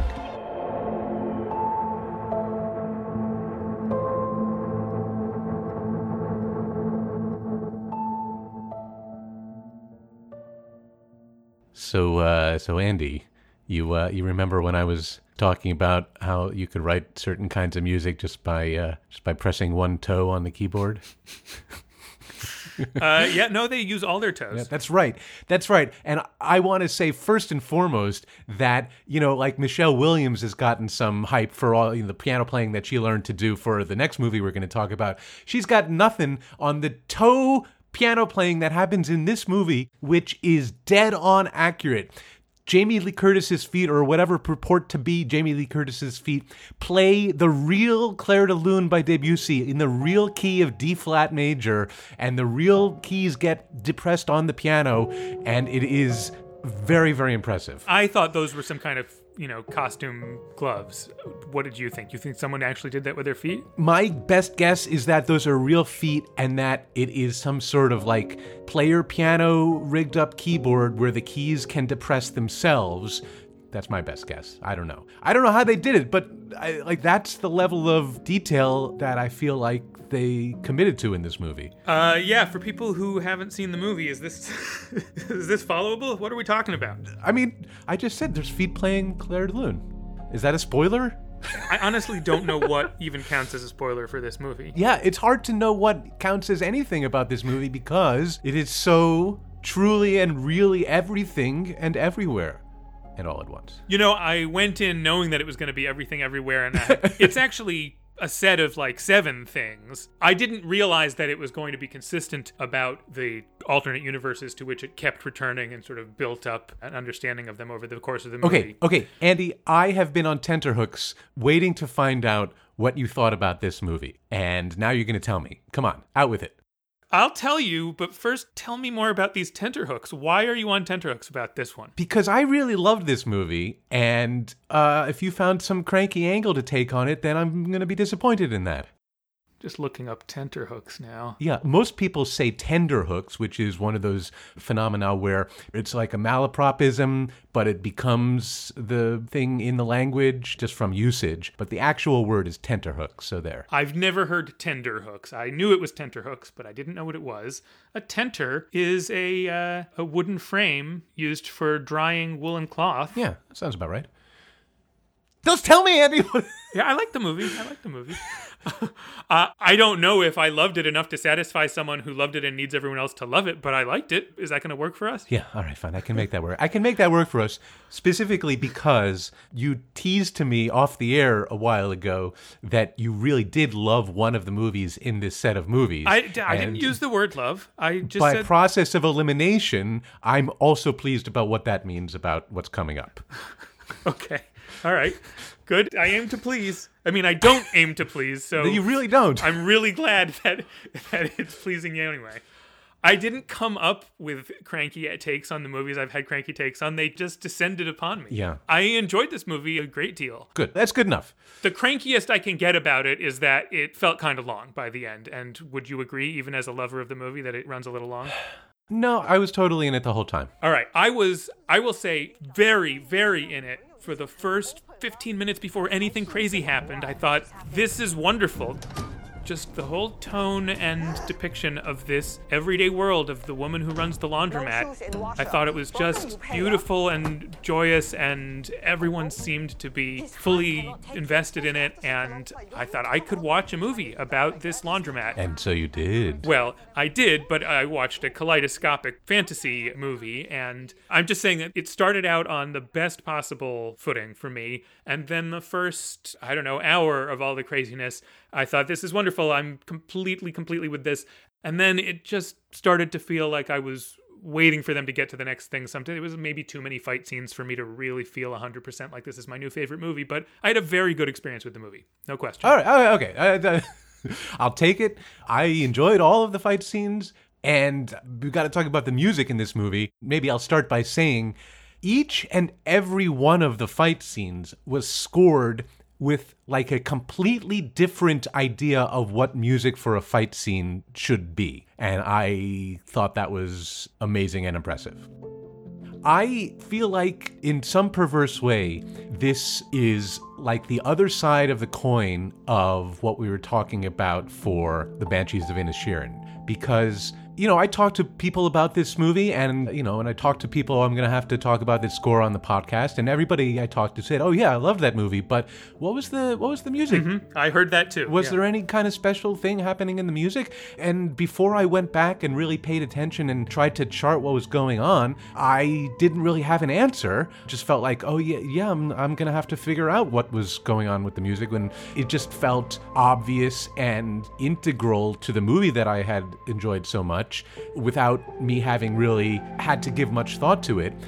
But then, on closer consideration, watching it a second and a third time and paying attention to every move that the music was making, just like in Banshees of Inisherin, I felt like a world was opening up to me of, oh, this is so crucial to this movie's sale mm-hmm. Where Carter Burwell's music is spare and just so and focusing on just the one perspective that is important, this score, in its maximalist way, is making it possible to have all of these different perspectives coalesce and all be, you know, both real and unreal and fantastical and imagined and silly and heartfelt.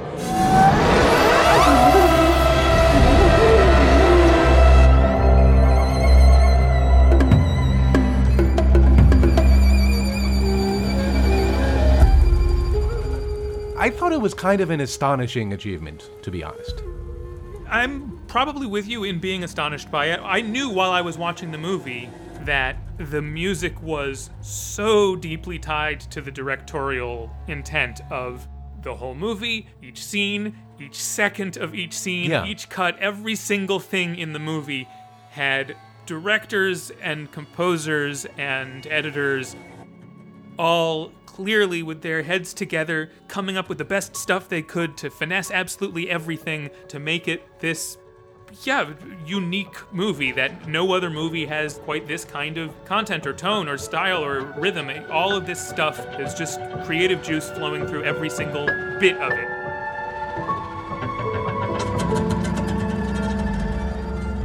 And I also knew that it was, for that reason, not really a separable thing that I was going to be able to think about very easily as music. Oh, it's very difficult to think about as music. I absolutely agree with you. One of my notes here that I've written down is it's so hard to take notes about this. Because it just is the movie. Yeah.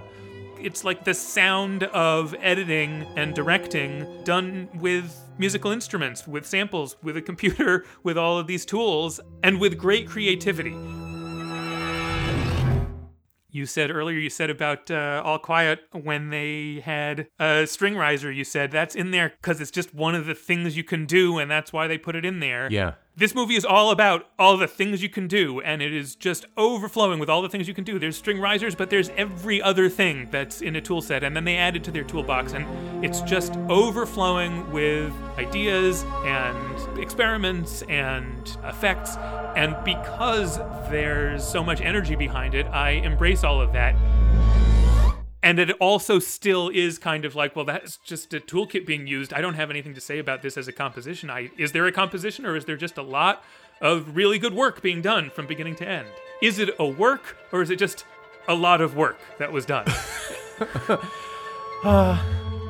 Well, I sort of put this score in the same category as the kind of thing that I was talking about earlier with Dunkirk and Dune, where, yeah, it is just a very advanced and carefully planned out toolkit, flexing its muscles. Absolutely, you're right. It sounds like everything that I've heard before in a way that is like nothing I've heard before. And that was the whole brief of the whole movie to mix up everything that you've seen in other movies as a metaphor for the vastness of possible perspectives on life. So I just thought it was dead on right in doing that. I think it very intentionally aspires to sound like other things. Like I said, every single fight sounds like a fight in a different movie. And I'm certain that that was the intent. The first real fight, where Ke Huy Quan uh, fights the security guards with his fanny pack.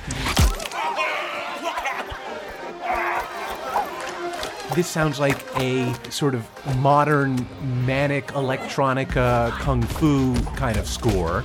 i think it's supposed to sound like a hong kong action movie or something Exactly, and it sounds that way for a reason because it's landing the joke that, whoa, all of a sudden this movie is this movie.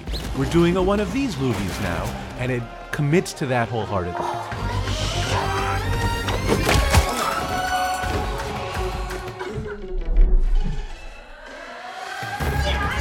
Are other fights that sound like a fight from The Matrix,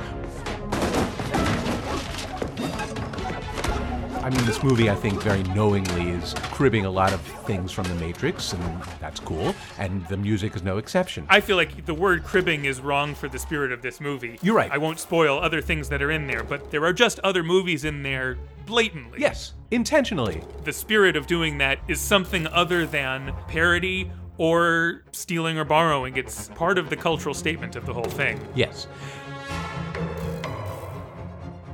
So there are other fights that sound like a video game. There are fights that sound like a different era of Hong Kong martial arts film, you know, with more traditional sounding drums and flutes. There's fights that are scored with like really serious, quote unquote, real action movie music. There are fights that are scored with big, epic, ambient, synthy, sincere statements of emotion. And what's more, I sort of don't think that this could have been done by just one person. It's done by this band that I had no awareness of, sorry. But obviously, the directors of the movie were fans of these three guys, and I feel like you can hear the multiple cooks at work here that were just the right number of cooks. At the same time as the music has all these disparate ideas and elements and styles in it, it is so nimble and agile and it is able to sort of flex and flow from one thing to the next. You know, you'll hear a sweet string line and then the sort of background ambience will gradually and organically, coherently augment into an action set piece.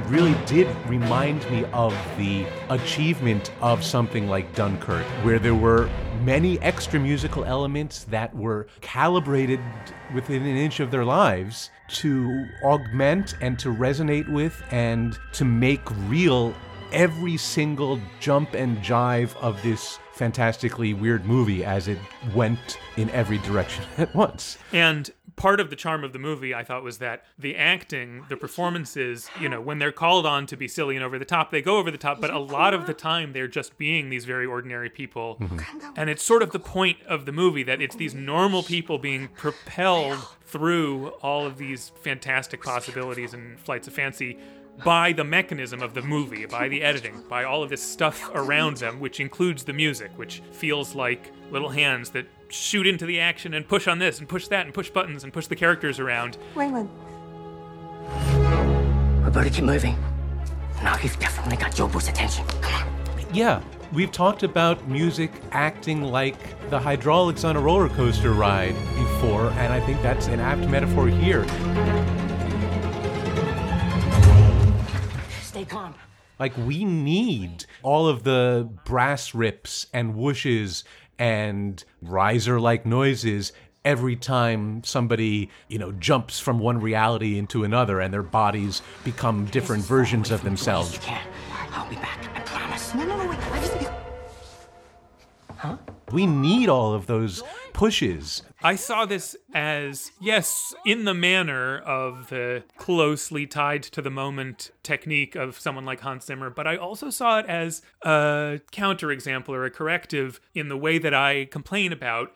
Because it was that without being drone. That's true. It was not a roller coaster that just is about making your stomach drop. It wanted to show you things. It wanted to amuse you. In the Zimmer scores, and not just Zimmer, in the All Quiet on the Western Front score that we were just talking about, I feel like the music is trying to manipulate me and hopes that I don't recognize that manipulation as familiar. Hmm. And in this movie, it absolutely wanted you to recognize each and everything that they were doing and take pleasure in that.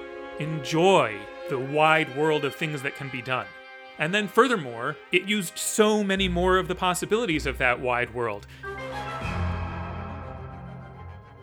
It used melodic ideas, harmonic ideas, rhythmic ideas, changes of texture. There wasn't a sense of, oh, we've got the audience where we want them now, so let's just hold them there for the next three and a half minutes because that's what this scene is about. Never. It was always, well, what if we did this? What if we did that? You can feel the thinking and feeling minds of the creative team experiencing it along with you, trying to make it the most gratifying thing they can. And mm-hmm. this is where I feel a little overwhelmed by this score because I don't even know what to call out as an example. Here, here's some stuff. Listen to that. Oh, that's cool. but here's some totally different stuff. Oh, listen to that. That's cool. Yeah, and that was the same cue. Yeah, they're willing to play with everything. They're willing to play with music that they came up with. They're willing to play with existing music. I mean, I didn't mention that there are other fights that are scored with songs with Chinese opera, with pop songs. And then I think they very satisfyingly make the Clair de Lune that we were talking about into this touchstone for the one character and her possible relationship with another character. And I had so much fun with that. Honestly, when I thought about it, I wondered if they picked Clair de Lune as the piece that they were going to use to make that connection. I mean, it shows up in other movies too. It's you know, it's an important piece of music to like Ocean's Eleven and stuff. So maybe they were, you know, that's another you know piece of culture that they were referencing or something like that. But I wondered if they picked it because it is a piece of music that like you could plausibly put feet on top of a piano and make it look like they are playing.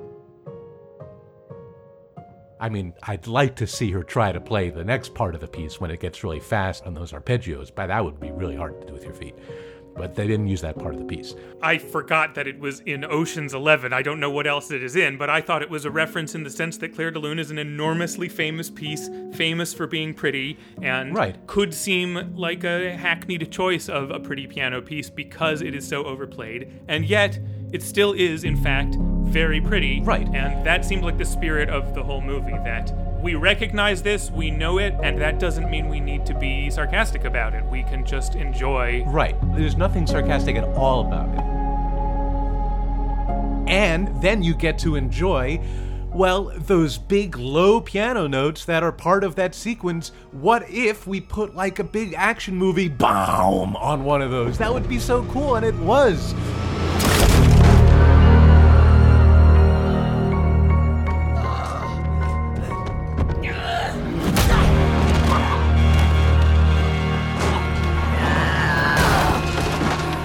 I, I thought that sounded so awesome.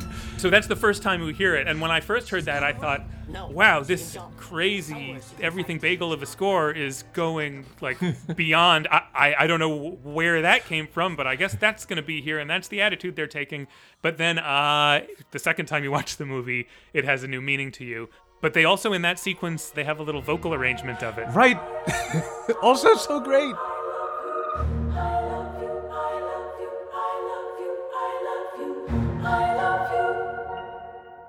It all conveys a sense of it is sincere fun that we are having by coming up with the kookiest things we can think of. Yeah, and uh, you know the interviews I watched with the guys of Son Lux, they said that they were excited about the project, but a little overwhelmed by the screenplay. That you know, before they saw the cut of the movie, they thought this is crazy. How is this going to work? What is this?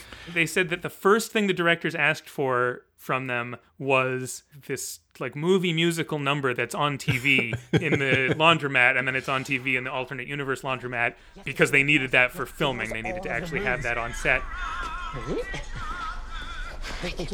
And they said that that you know didn't start them down the musical path of the movie, but it did start them kind of down the creative path in that it encouraged them to just imagine a completely different version of themselves, like to bring their talents to something they would never ever do.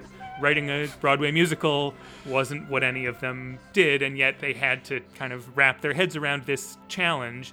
And then that became the composing challenge of the rest of the movie because the directors told them this movie is going to be like channel flipping. It's going to go so fast from one reality to another, and we need instantaneous musical signals that will immediately tell us where we are and situate the audience's sense of everything. And so they had to imitate this, that, and everything all at once. As they say in the interviews, they tried to do their version of everything of the kung fu action scene of a love scene of a standard you know thriller movie. And that comes through this sense of investing each of these sort of joke assignments with a serious effort to find something to say or do that was rewarding within it. They also were called upon to imitate a Randy Newman style song as though from a Toy Story like movie. Mm-hmm. And and they got actual Randy Newman to sing it. Did you hear that? yeah i didn't know about it until i saw the end credits and then i went back and there's hardly any of it in the movie but there's a whole song on the album Now we're cooking while nobody's looking. It was pretty good. Yeah. The guy said he, you know, wrote it as a Randy Newman style song, and then actual Randy Newman watched a cut of the movie and said, "Sure, I'll be in this." yeah, there's just a sense of joyous embrace of things. That's the message of the movie, and it's the spirit of the movie. It did feel a little to me like it was sort of a generational statement, this movie. I don't know if I was reading into it what I wanted to see, but it felt like possibly one of the messages of the movie was that if you feel like the world is so full of information and content and points of view and problems and you know everything that it's meaningless as so many people do. Well just have fun with all the stuff. Let's all embrace that there's so much stuff. And i did spend some time thinking like is that is that my attitude toward all of this? You know the personality i bring to these conversations where i'm like but why can't they say something and stand up and be a person? Like it was there in my head while I was watching this. Like, I don't know if I believe that the answer to uh, everything that ails us as a modern society is to. Uh, Yeah, what are you going to say is the answer that they propose? Because I don't know if I agree that that's the answer that they propose. Well, it's- so it's not clear, and I'd be interested to hear. What do you think the answer they propose is? Oh, well, me and my big mouth. What? Now I have to. Mhm. um, Mhm. Wow, you really judoed me good there. Yeah, with my fanny pack. I think there are many messages that you can take away from it uh, to love with a whole heart your family and the people around you, and to use that as a anchor of meaning, and then to be accepting of yourself and of other people, and uh, in addition to you know just be a rock. I felt like a definite thread in the movie was the everything bagel of the modern world tempts people toward nihilism. Yeah. That was definitely being said. I agree. And then the rebuttal to that was look at all the fun we're having with all of the stuff. Yeah, I think that's a narrow representation of the rebuttal. I think the rebuttal is hold on to love and kindness and acceptance, you know, rather than nihilism. Doesn't that sound better? I'm not trying to make it sound bad. and I, I think those were the same in this movie's voice. It seemed to me that they were trying to say that the craziness of a hot dog hands world could be compatible with, could be equated with a wholehearted love. And they tried to depict exactly that that the craziness and the openness of heart went together. And that, yes, there might be infinite possibilities. That's a good thing. Yeah, that sounds good. And the fact that it's scored this way and takes this possibility hopping attitude felt like, um, I guess I felt a little at the end like, what does it mean that I won't know how to talk about this on the show? Should I give up on wanting movies to be scored with a composition? Like what? I thought you didn't want to say what things are compositions and what aren't. Uh, you're right. A- And, uh, that's not even fair. It has themes, it has motifs that follow the characters, follow the themes, and pay off. It's absolutely a composition. The more I listened to it, the more I could hear structures inside it. Essentially, there's a more traditional score kind of embedded in all of this stuff that peeks out in certain moments. But still, uh, like taken as a whole, there's just a sense. Yeah, the movie feels like it was made sitting in front of a computer. I agree. Look, I agree. I loved this movie and its score, and I also agree that it is something different. They're doing something different than than most of the scores that we talk about on this show. And I feel like I can appreciate this and the remarkable achievement that it is while I still, yes, do yearn for the stuff that you yearn for, and I feel like I can embrace both of those perspectives as this movie taught me. But I do, I do think I get what you're saying in some senses that this is different than, say, a John Williams score. Yeah. I guess I'm saying that I feel like I'm buffeted between these possibilities that are offered to me, one of which is Hans Zimmer saying, Why don't you kind of trance out into this vast desert of a single thought? And then here they're saying, Yes, things change every minute, but they can all be good. And I feel like, yeah, if I, you know, if I have to pick one of these, I'm picking this one for sure. But some part of me feels like the person that I go to music for, that sense of a personal encounter, I think is somewhere in the middle. And yes, maybe that's a very old fashioned. Maybe I'm so backward that what I want is like a movie about the 50s scored by a 90 year old. Okay, before we get to that, I just wanted to point out one more thing in this movie to you. Mhm. Jamie Lee Curtis's character in this movie is named Deirdre. Did you see what her last name is? um, I did. I saw it was goofy. I've already forgotten what it was. Her full name is Deirdre Beaubeirdre. Oh, yeah, yeah. I, I saw her say that in an interview where she seriously said that. I'm seriously saying it now. Deirdre Beaubeirdre. Next up, The Fabelmans.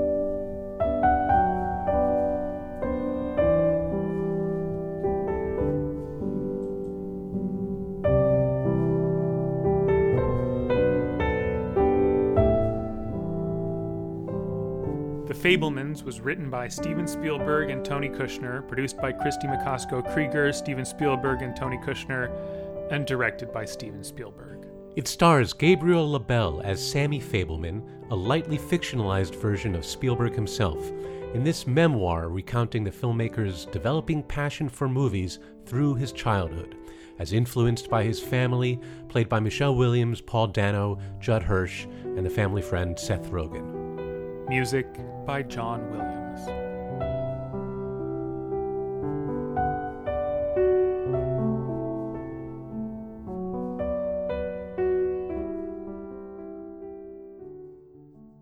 All right, The Fabelmans. Tell me, what did you anticipate feeling about this movie, and then how did you feel about the movie? I was very ready to believe that it was going to be wonderful. And I I thought it was pretty wonderful. I was uh, willing to believe that it was wonderful, but I didn't know how it was going to be. I also heard from some people that it was self indulgent or a minor work or, you know, too dependent on all of us loving Steve and that there was something uncomfortable about that. And I thought I could imagine thinking such a thing. I hope I don't, but we'll see. And then when I watched it, I was just very moved. I felt completely untroubled by whether it was indulgent or Spielberg assuming uh, an interest in him on the part of the audience in some kind of awkward way.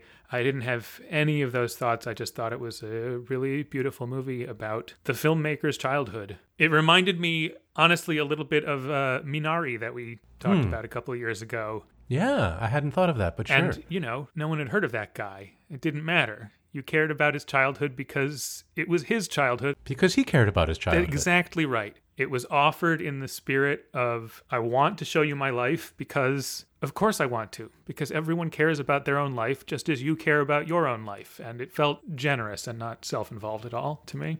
Absolutely. You know, I have friends, I'm sure you do too, and maybe you are one of them that like to proclaim that they have a skepticism about Spielberg's power over them. I've heard people say, oh, he's so manipulative. You know, I don't want to be manipulated by him.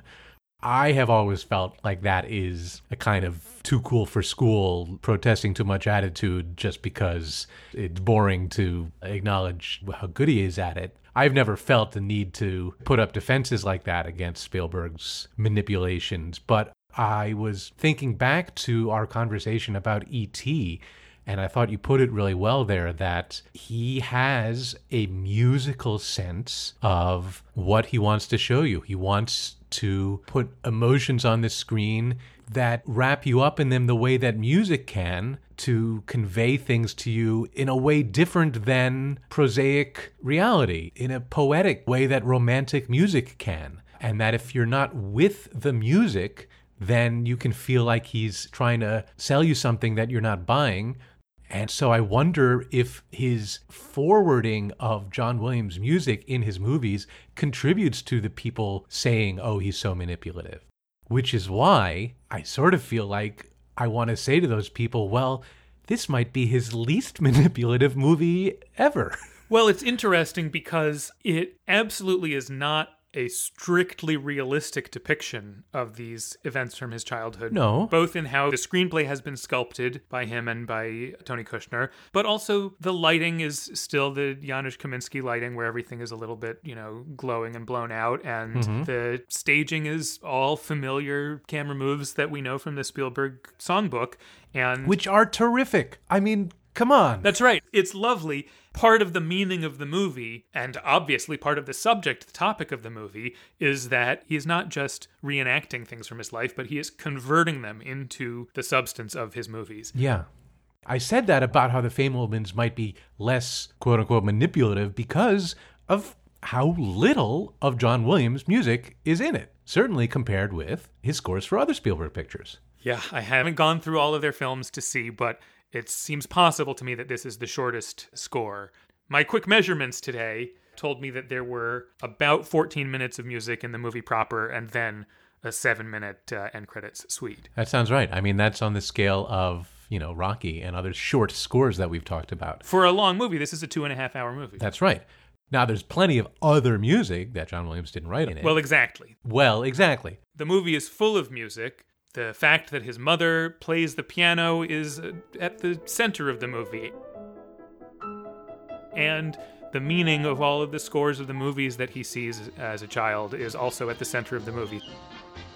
So, this is the music that really, in a sense, is the score of the movie. And then John Williams is there to add an extra perspective. The perspective of having transformed this history, like I was saying. Hmm, that's yeah, that's good.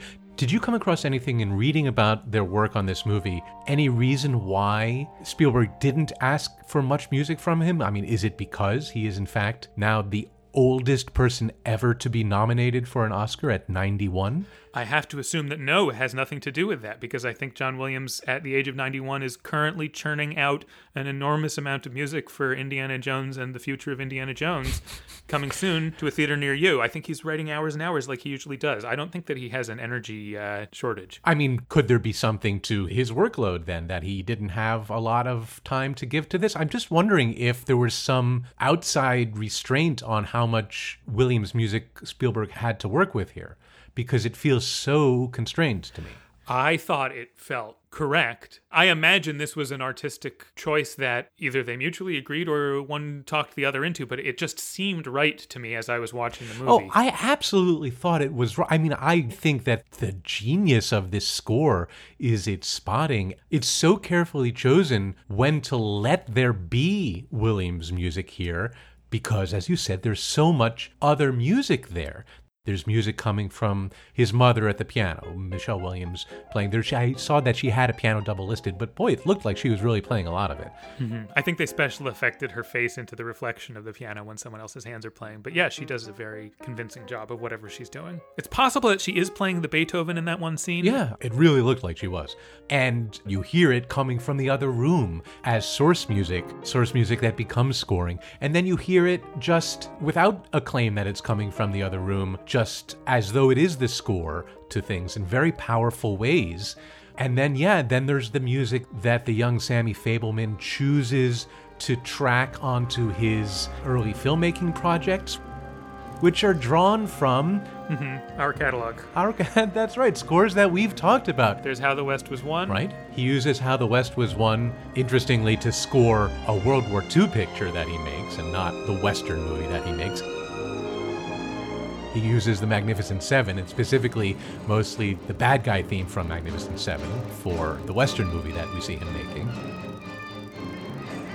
Uh-huh. And if you look closely in his bedroom, you see he has the Ben Hur soundtrack up over his desk as well, and the Spartacus soundtrack. You can see that he has a record of Captain from Castile on his little editing machine for something that he's doing, and that gets used at the in his Ditch Day movie that he makes for high school. Right.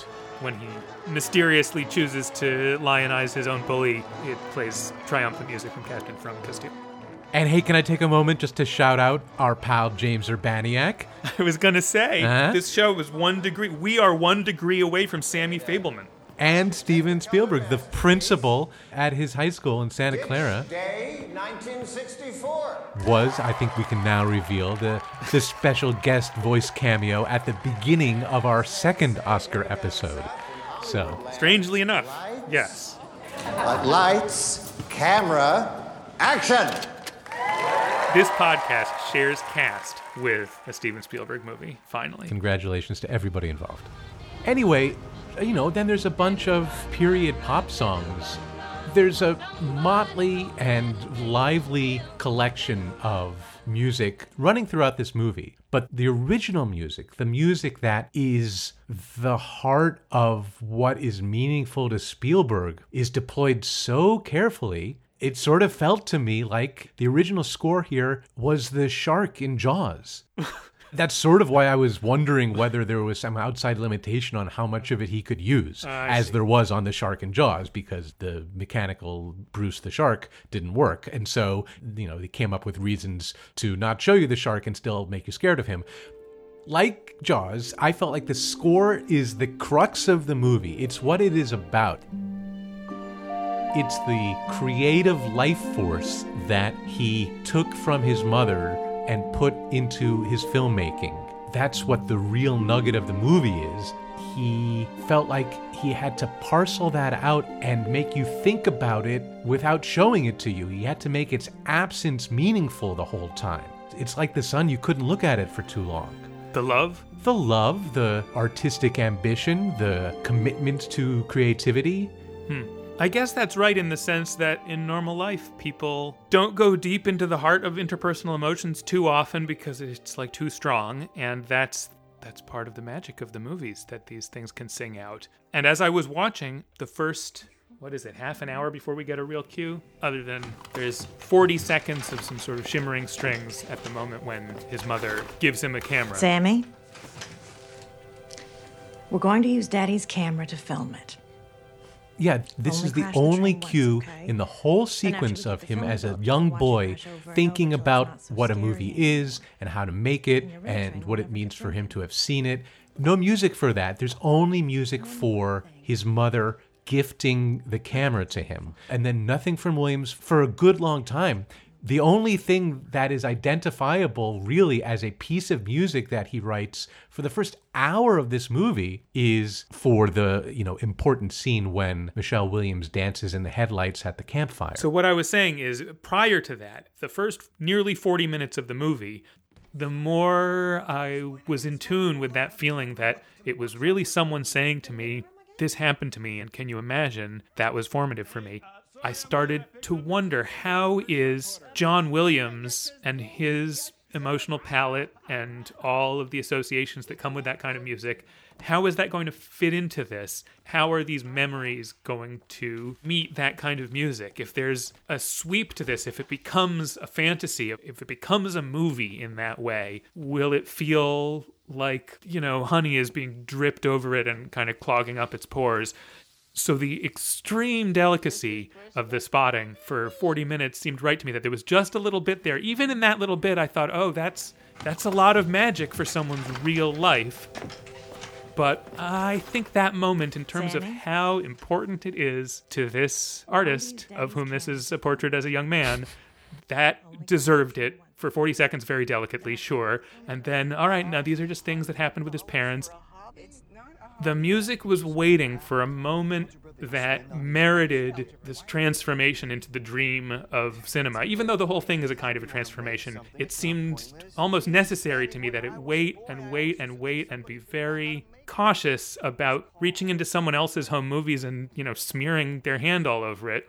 John Williams doesn't want to do that to his friend Steven Spielberg. So I thought throughout the movie, the restraint showed that the music understood what it was dealing Yeah. with. It wasn't just trying to make drama out of any old thing, it was trying to respect this subtle thing, which is, you know, not being so nostalgic that you distort the past, but letting the past kind of start to glow because it's that significant. Yeah, that's a good way of putting that. He didn't want to just make drama out of any old thing. And you can hear and you can feel many any old things pass by in this movie and not get the scoring that they might get in any other movie. You know, they pile into a car and go driving after a tornado. That might get an action cue or something, and then she says something very wistful and important about it afterwards. Everything happens for a reason. Say it with me. Everything happens for a reason.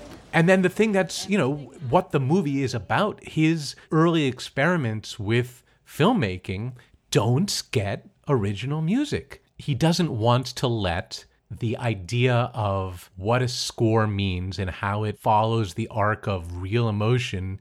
He doesn't want to let that into the movies that he's made until he has processed some things emotionally. And even then, it's very tentative. I think the first time that there's any suggestion of original Williams score music that is associated with film footage that Sammy Fabelman shot is when they move into their house in Northern California and we see footage as though on his 8mm camera.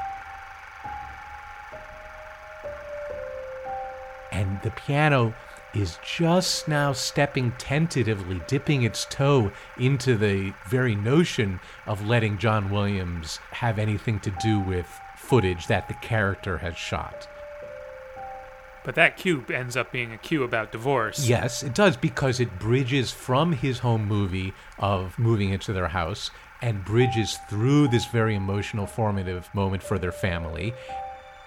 And then it is bookended with him considering his camera again. I took that scene to be, I mean, one of the strongest shots in this movie. I feel almost like it's a spoiler to name it, but I'm going to name it because this is not really a spoiler type of a movie. Spoiler alert, he, he grew up to be Steven Spielberg. He did not, because this character's name is Sammy Fabelman. Mm. The shot at the end of that sequence, which is this traumatic family meeting where the parents announce the divorce, and you see Sammy Fabelman's perspective as he's sort of got this glazed look, taking in all of the emotional upheaval, and he pictures himself with a movie camera, and that image in his head of the movie camera is this protective distance Yeah. from the event. It's his way of reconfiguring things that he can't really tolerate in their reality.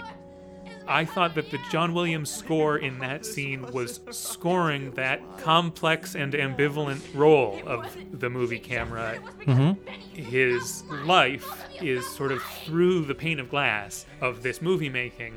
Here's kind of this glassy emotional representation of the moment of the divorce.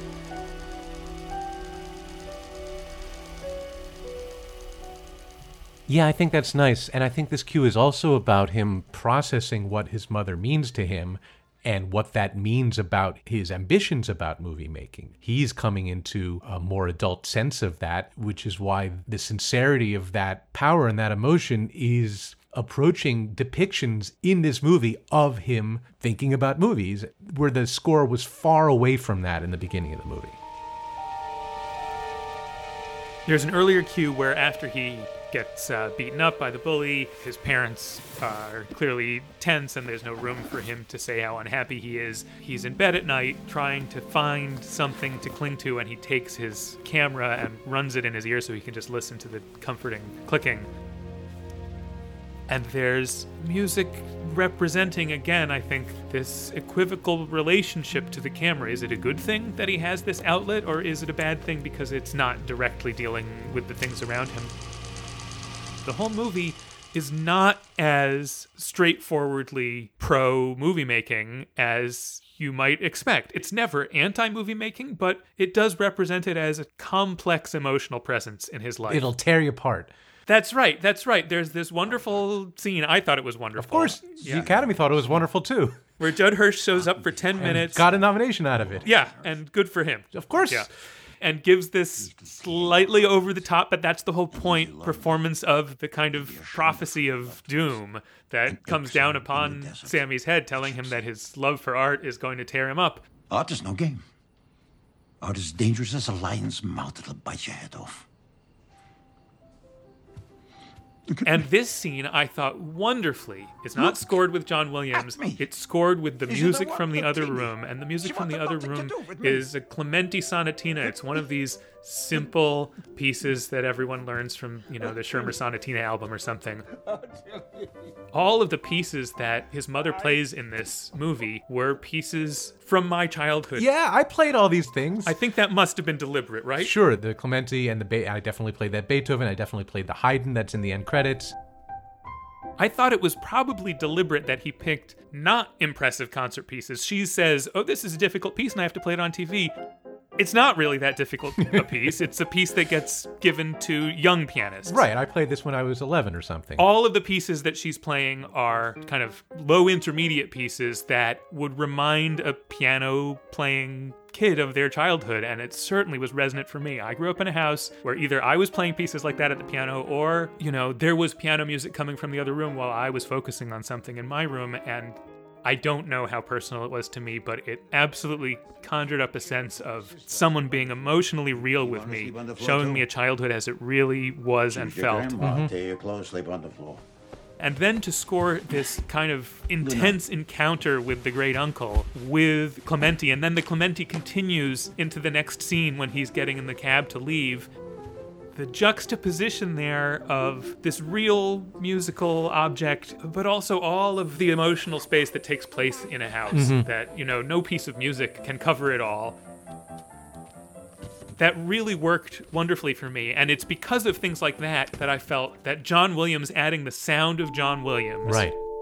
And this score really is the sound of John Williams. You know, these are sounds that we've heard in other John Williams scores. It's a mode that John Williams can go to of delicacy and intimacy. I feel like Spielberg just let him write what was in his heart, just let him be as John Williams as he wanted. I felt like there couldn't have been much direction at all. Just like, be lovely here. Will you be lovely here for me, John? And this is just the simple and unassuming loveliness.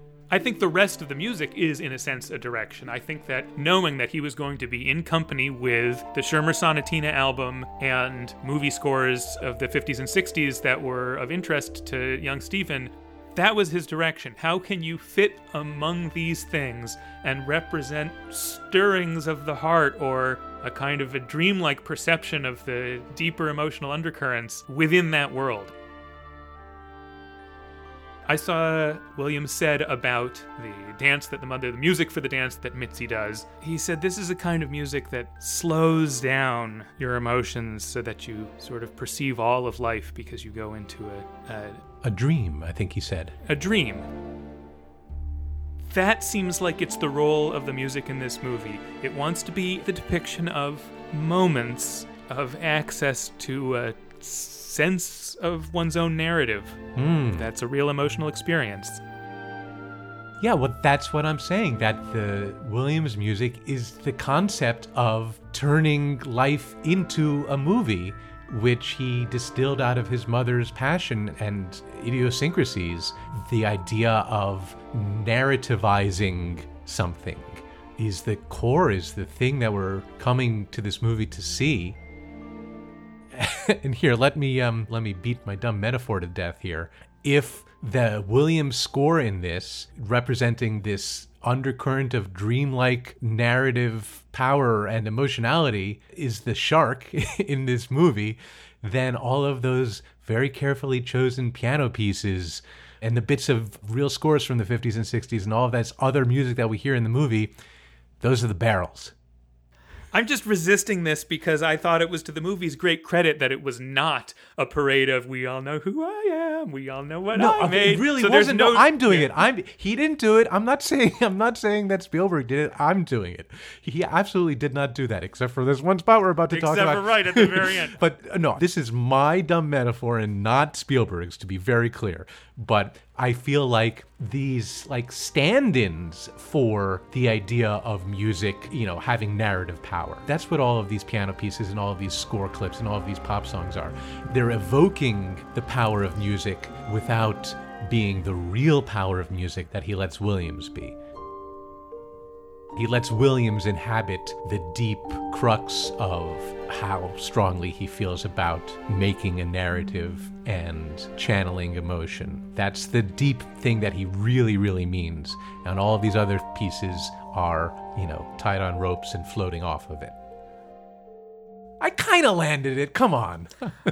I mean, even setting aside the Jaws, I don't know if that's true because, as you said, this crucial scene where Sammy is reviewing footage of the camping trip, it is scored with the music from the other room in a very careful and emotionally full way. It's not just counter programming, it's very much scoring a kind of turnover inside of him with this stately, slow, Baroque music. Which, yes, it's credited to Bach, but it's actually not really by Bach because it's just one of these pieces that Bach transcribed totally intact from the actual piece, which is by Alessandro Marcello. So shout out to Alessandro Marcello, who doesn't get any credit in this movie, but that's his music. Anyway, they actually took the time to have a little insert where it slows down because his heartbeat is slowing down or possibly speeding up. Somehow his perception of time is changing as he has this realization and starts reviewing the footage and the camera pushes in closer and closer. I thought that was beautifully done, and I'm sure there would have been a way to do this with John Williams music, but it felt even more of a piece with the whole movie that, you know, most of these emotions are not coming from on high or coming from outside or coming from the camera of this movie, The Fabelmans that we're watching. They're coming from the world he's in. Mm-hmm. All right, so I've been torturing this Jaws metaphor partially because, yes, we learned that.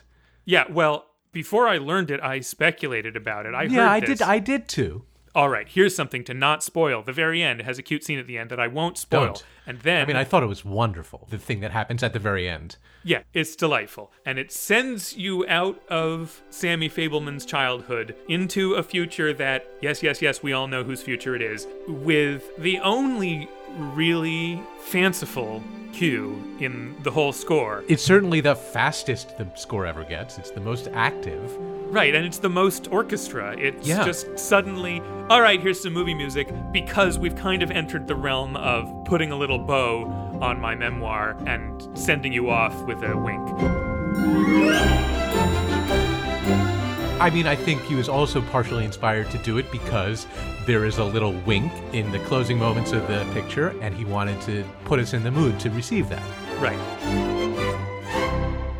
So there is at this very moment a thing that I thought eh, that's either a musical wink or John Williams doesn't even know because he can't stop doing John Williamsy things.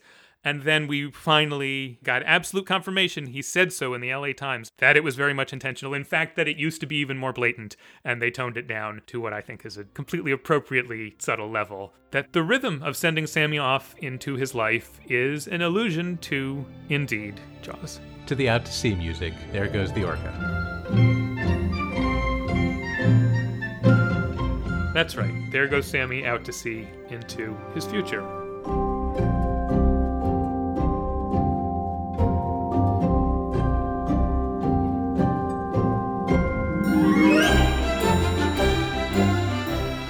And then the end credits start, and the end credits start with, yeah, this Haydn sonata. It's a piano sonata that, like I said, I played as a kid. Oh, so did I, for sure. Of course, everybody played this one.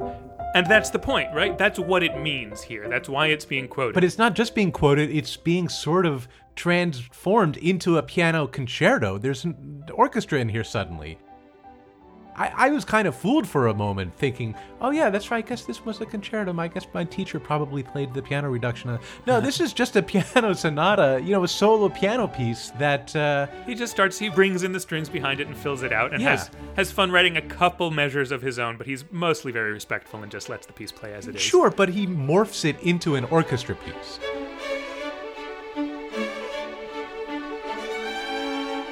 And then that's sort of the entry point back into his original material for the rest of the credits.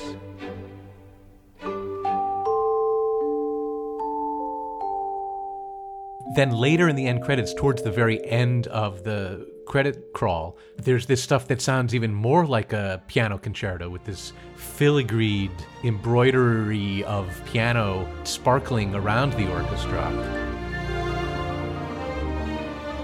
And, you know, the piano has been his mother's instrument this whole movie. And I felt like this was a final statement of the influence of his mother being, you know, fully incorporated into the creative expression.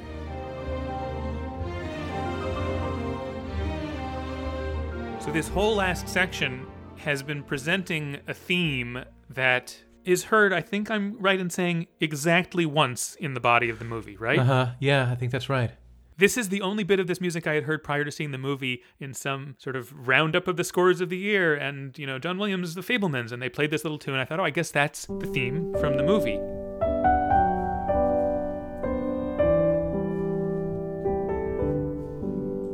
It is just the music in one scene near the end, and yet it is the theme of the movie, I think.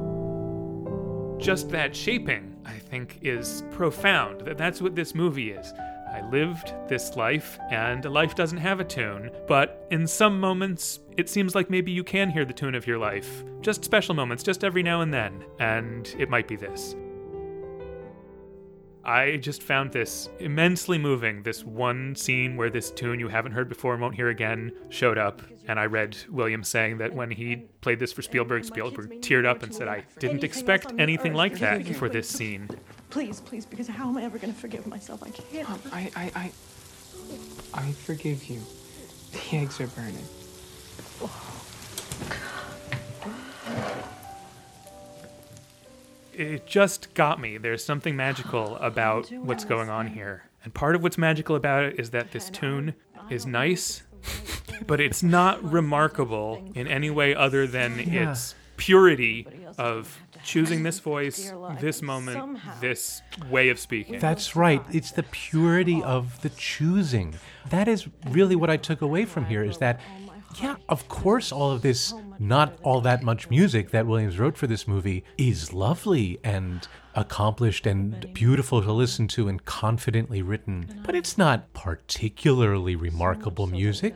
It's not like the most special stuff he's done. It's stuff that, you know, he's approached many times, Yeah. many, many times. You know, the little moment of touching wonder or a little tune on a piano with just so string accompaniment. He's done those things millions of times and he's still got it. They sound really good.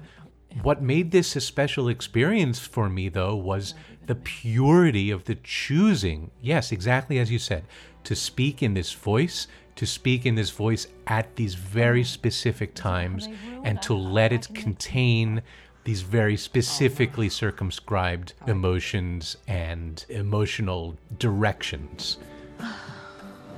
So Monica dumped me. She did. Quite honestly, I have teared up multiple times listening to this tune after having seen the movie. When I heard it before having seen the movie, I thought, well, that sounds pretty, and it sounds like a lot of other stuff he's written.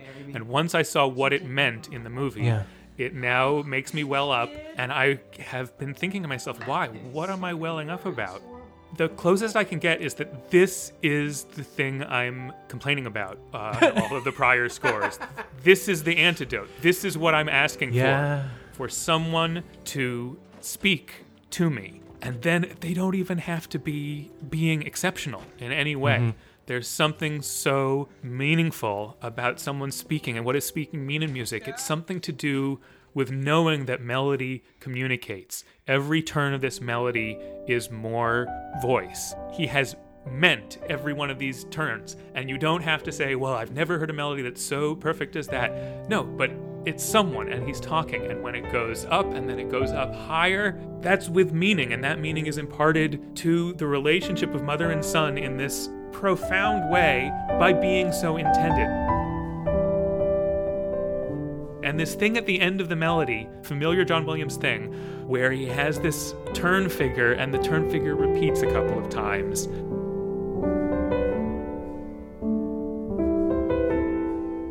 Like this soothing voice saying something and saying it again, and it's okay. And there's something so, so human about that simple going around again. And it applies to this scene in just a magical way. Something it reminded me of from our podcast history was when I was waxing sentimental about the end of The Best Years of Our Lives, Mhm, mhm. when Homer says, Can you handle it? Can you stand what I am? And then Friedhofer just plays the simple, simple love theme again. That kind of placement of this is what music is like. It's melodies. It goes like this, it goes like that, for a reason. From me to you. Ah, I felt like I was so glad to get this movie at the end of this run. Not that I had problems with all of them. You know, I liked Everything Everywhere for what it was, and I liked uh, Banshees, and as I said, I liked it even more on returning and seeing that it was constructed with such care. But yeah, how many times in this episode did I say, you know, where is where's the human coming to talk to me through the music because they could? And here was John Williams, who's 90 years old, doing the thing he always does, and I was so so grateful.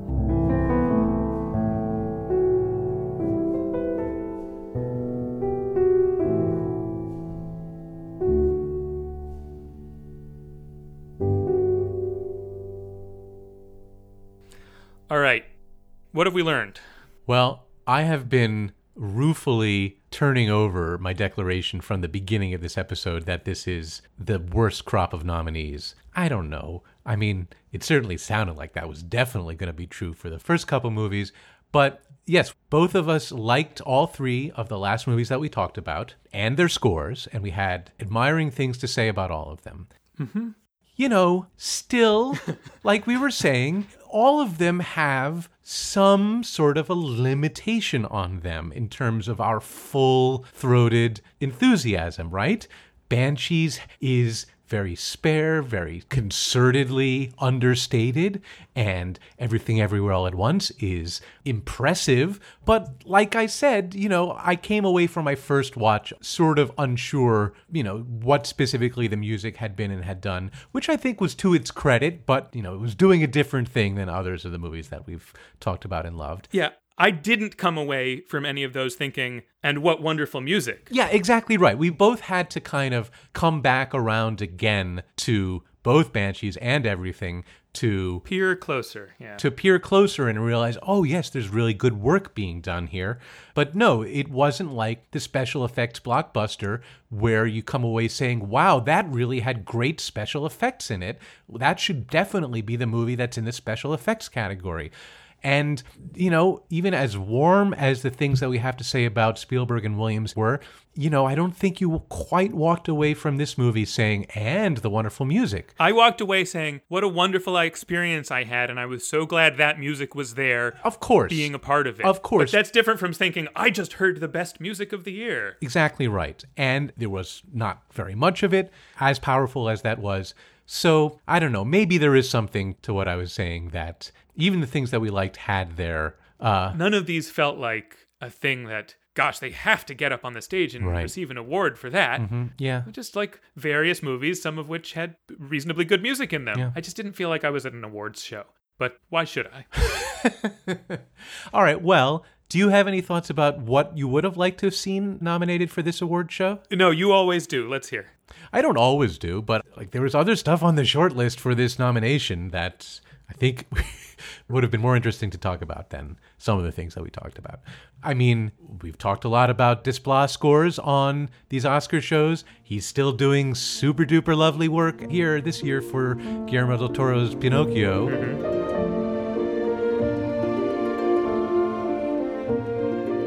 I think it would have been really interesting for us to talk about Hildur Gudnadottir doing something totally different sounding than Joker for women talking.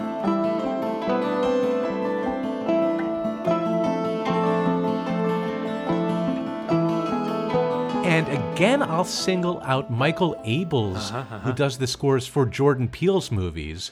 His score for Nope, you know, it was, for much of the movie, it wasn't to the fore. But I'm going to go ahead and nominate the cue for the climactic action sequence at the end of that movie. I'm going to nominate that for the best single cue of the year. That was just terrific. The way that he was able to make it sound like this is a sci fi movie that you don't quite know what to make of, and it's a Western movie that you do know what to make of, and they play against each other in this super fun way. I thought that was spectacular. So, are we even going to put ourselves through? Yeah, this? let's just do it quickly. All right. What would you vote for if you if you got a vote? I don't know. I basically would be fine if any of the latter three win Yeah, that's where I am. because those are all nice work. Nice work that I was grateful for. That's where I am. I would narrow it down for me to either Everything Everywhere All at Once or The Fabelmans. And I might lean towards giving it to Son Lux just because of how much work that they did and how wonderful a movie experience I thought that it was and how impressed I was with the scope of things that they were able to bring off. Do you think that is at all likely? I kind of do. Oh. I kind of do. Look, I could be wrong here, but I kind of feel like that movie has momentum building to it. I think it is an award show darling, and I wouldn't be surprised if the score went along for the ride. I, d- I don't think Babylon is going to get it because people didn't like that movie very much. I don't think All Quiet on the Western Front is going to get it because, d- come on, the nomination was enough. I don't think Carter Burwell is going to get it because it's Yeah, it's off to the side. it's off to the side. Yeah, exactly. And I could I could see Williams getting it as a lifetime achievement award for him and for his collaboration with Spielberg. And of course I would be happy to see that. Odd though it would be for a 14 minute score. Exactly. But you know, it's a Judi Dench effect kind of a thing. That's where I am. I feel like by the John rule of how to predict what people are going to vote for, they're going to vote for the one that it took the least effort to remember it had music in it. Mhm. I think that that is All Quiet on the Western Front because it Oh, starts no. by going blah, blah, blah, and everyone goes, oh, the music just did something. And then they remember that later. So I think they might vote for that. Is that your pick? Uh, Close enough. I don't know. Yeah, as I've said before, this is like you know watching animals run around. I I, I don't know what they're gonna do. They do whatever they want.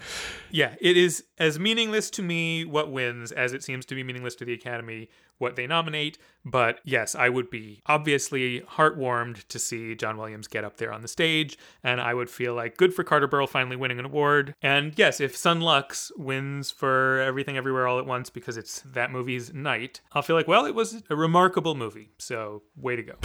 Great. And then I will probably turn off the TV. No, I'll stick around to watch and see if there's any hilarious mishaps. How could I not? The best thing to happen to the Oscars in recent memory. The hilarious mishaps. if by mistake Babylon is announced as Best Picture and then it turns out not to be, That would be pretty great, you gotta admit. it seems very unlikely yeah. since it's not even nominated.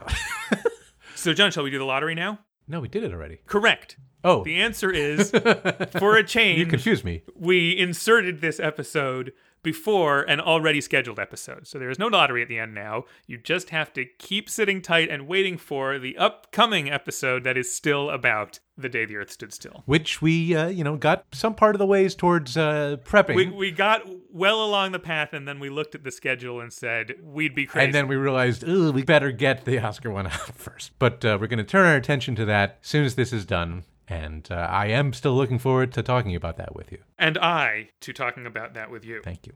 Boy, oh boy, we uh, we started this episode out saying, I wonder if we can do it short. The results of that experiment are coming in here. Let me just Andy, that experiment- No, no, no. We have results. Let me let me see what the printout says. Oh. Um, Does it say catastrophic failure? It says the experiment was a success, Uh-huh. and the results are that we could not make it short. Sorry. So I, I apologize to everyone, but most of all to ourselves. boy, oh boy, this has been a lot. For those of you who made it through to this point, thank you. For those of you who stopped listening because the first two segments were so negative, come on back, listen to the rest. Oh, wait, it doesn't work that way. They won't hear this. Tell your friends who stopped listening after the first two segments that the rest of it was more positive. And thank you for listening just in general. We appreciate it very much. Thank you for listening in general. Thank you for telling your friends to listen in the form of writing us reviews, which helps other people to come to the show, and we really appreciate it. Mhm. Thank you for joining us on Patreon if you care to, where you can hear bonus content that we've prepared about other things, other movies that aren't in our main feed. In fact, on Patreon, you can hear some stuff that was cut out of this episode and was lying around on our cutting room floor. Believe it or not, there was even more. It boggles the mind. And if you're a patron, you can vote to help narrow down the candidates for what we pull out of the bucket. Ooh, ooh, ooh, and hmm? and we got merch. You want a T-shirt with our logo on it? Not really. Yeah, that seems to be everybody's attitude. But you can you can get it anyway. Look us up on Redbubble. If you want to get in touch with us, if you want to share your thoughts or suggest movies that should go on our list, email us at scoresettlers at gmail.com. Thanks so much, everybody. Th- Thanks for bearing with us. It's been a lot. Enjoy the Oscars, maybe. Good night. Good night, everybody.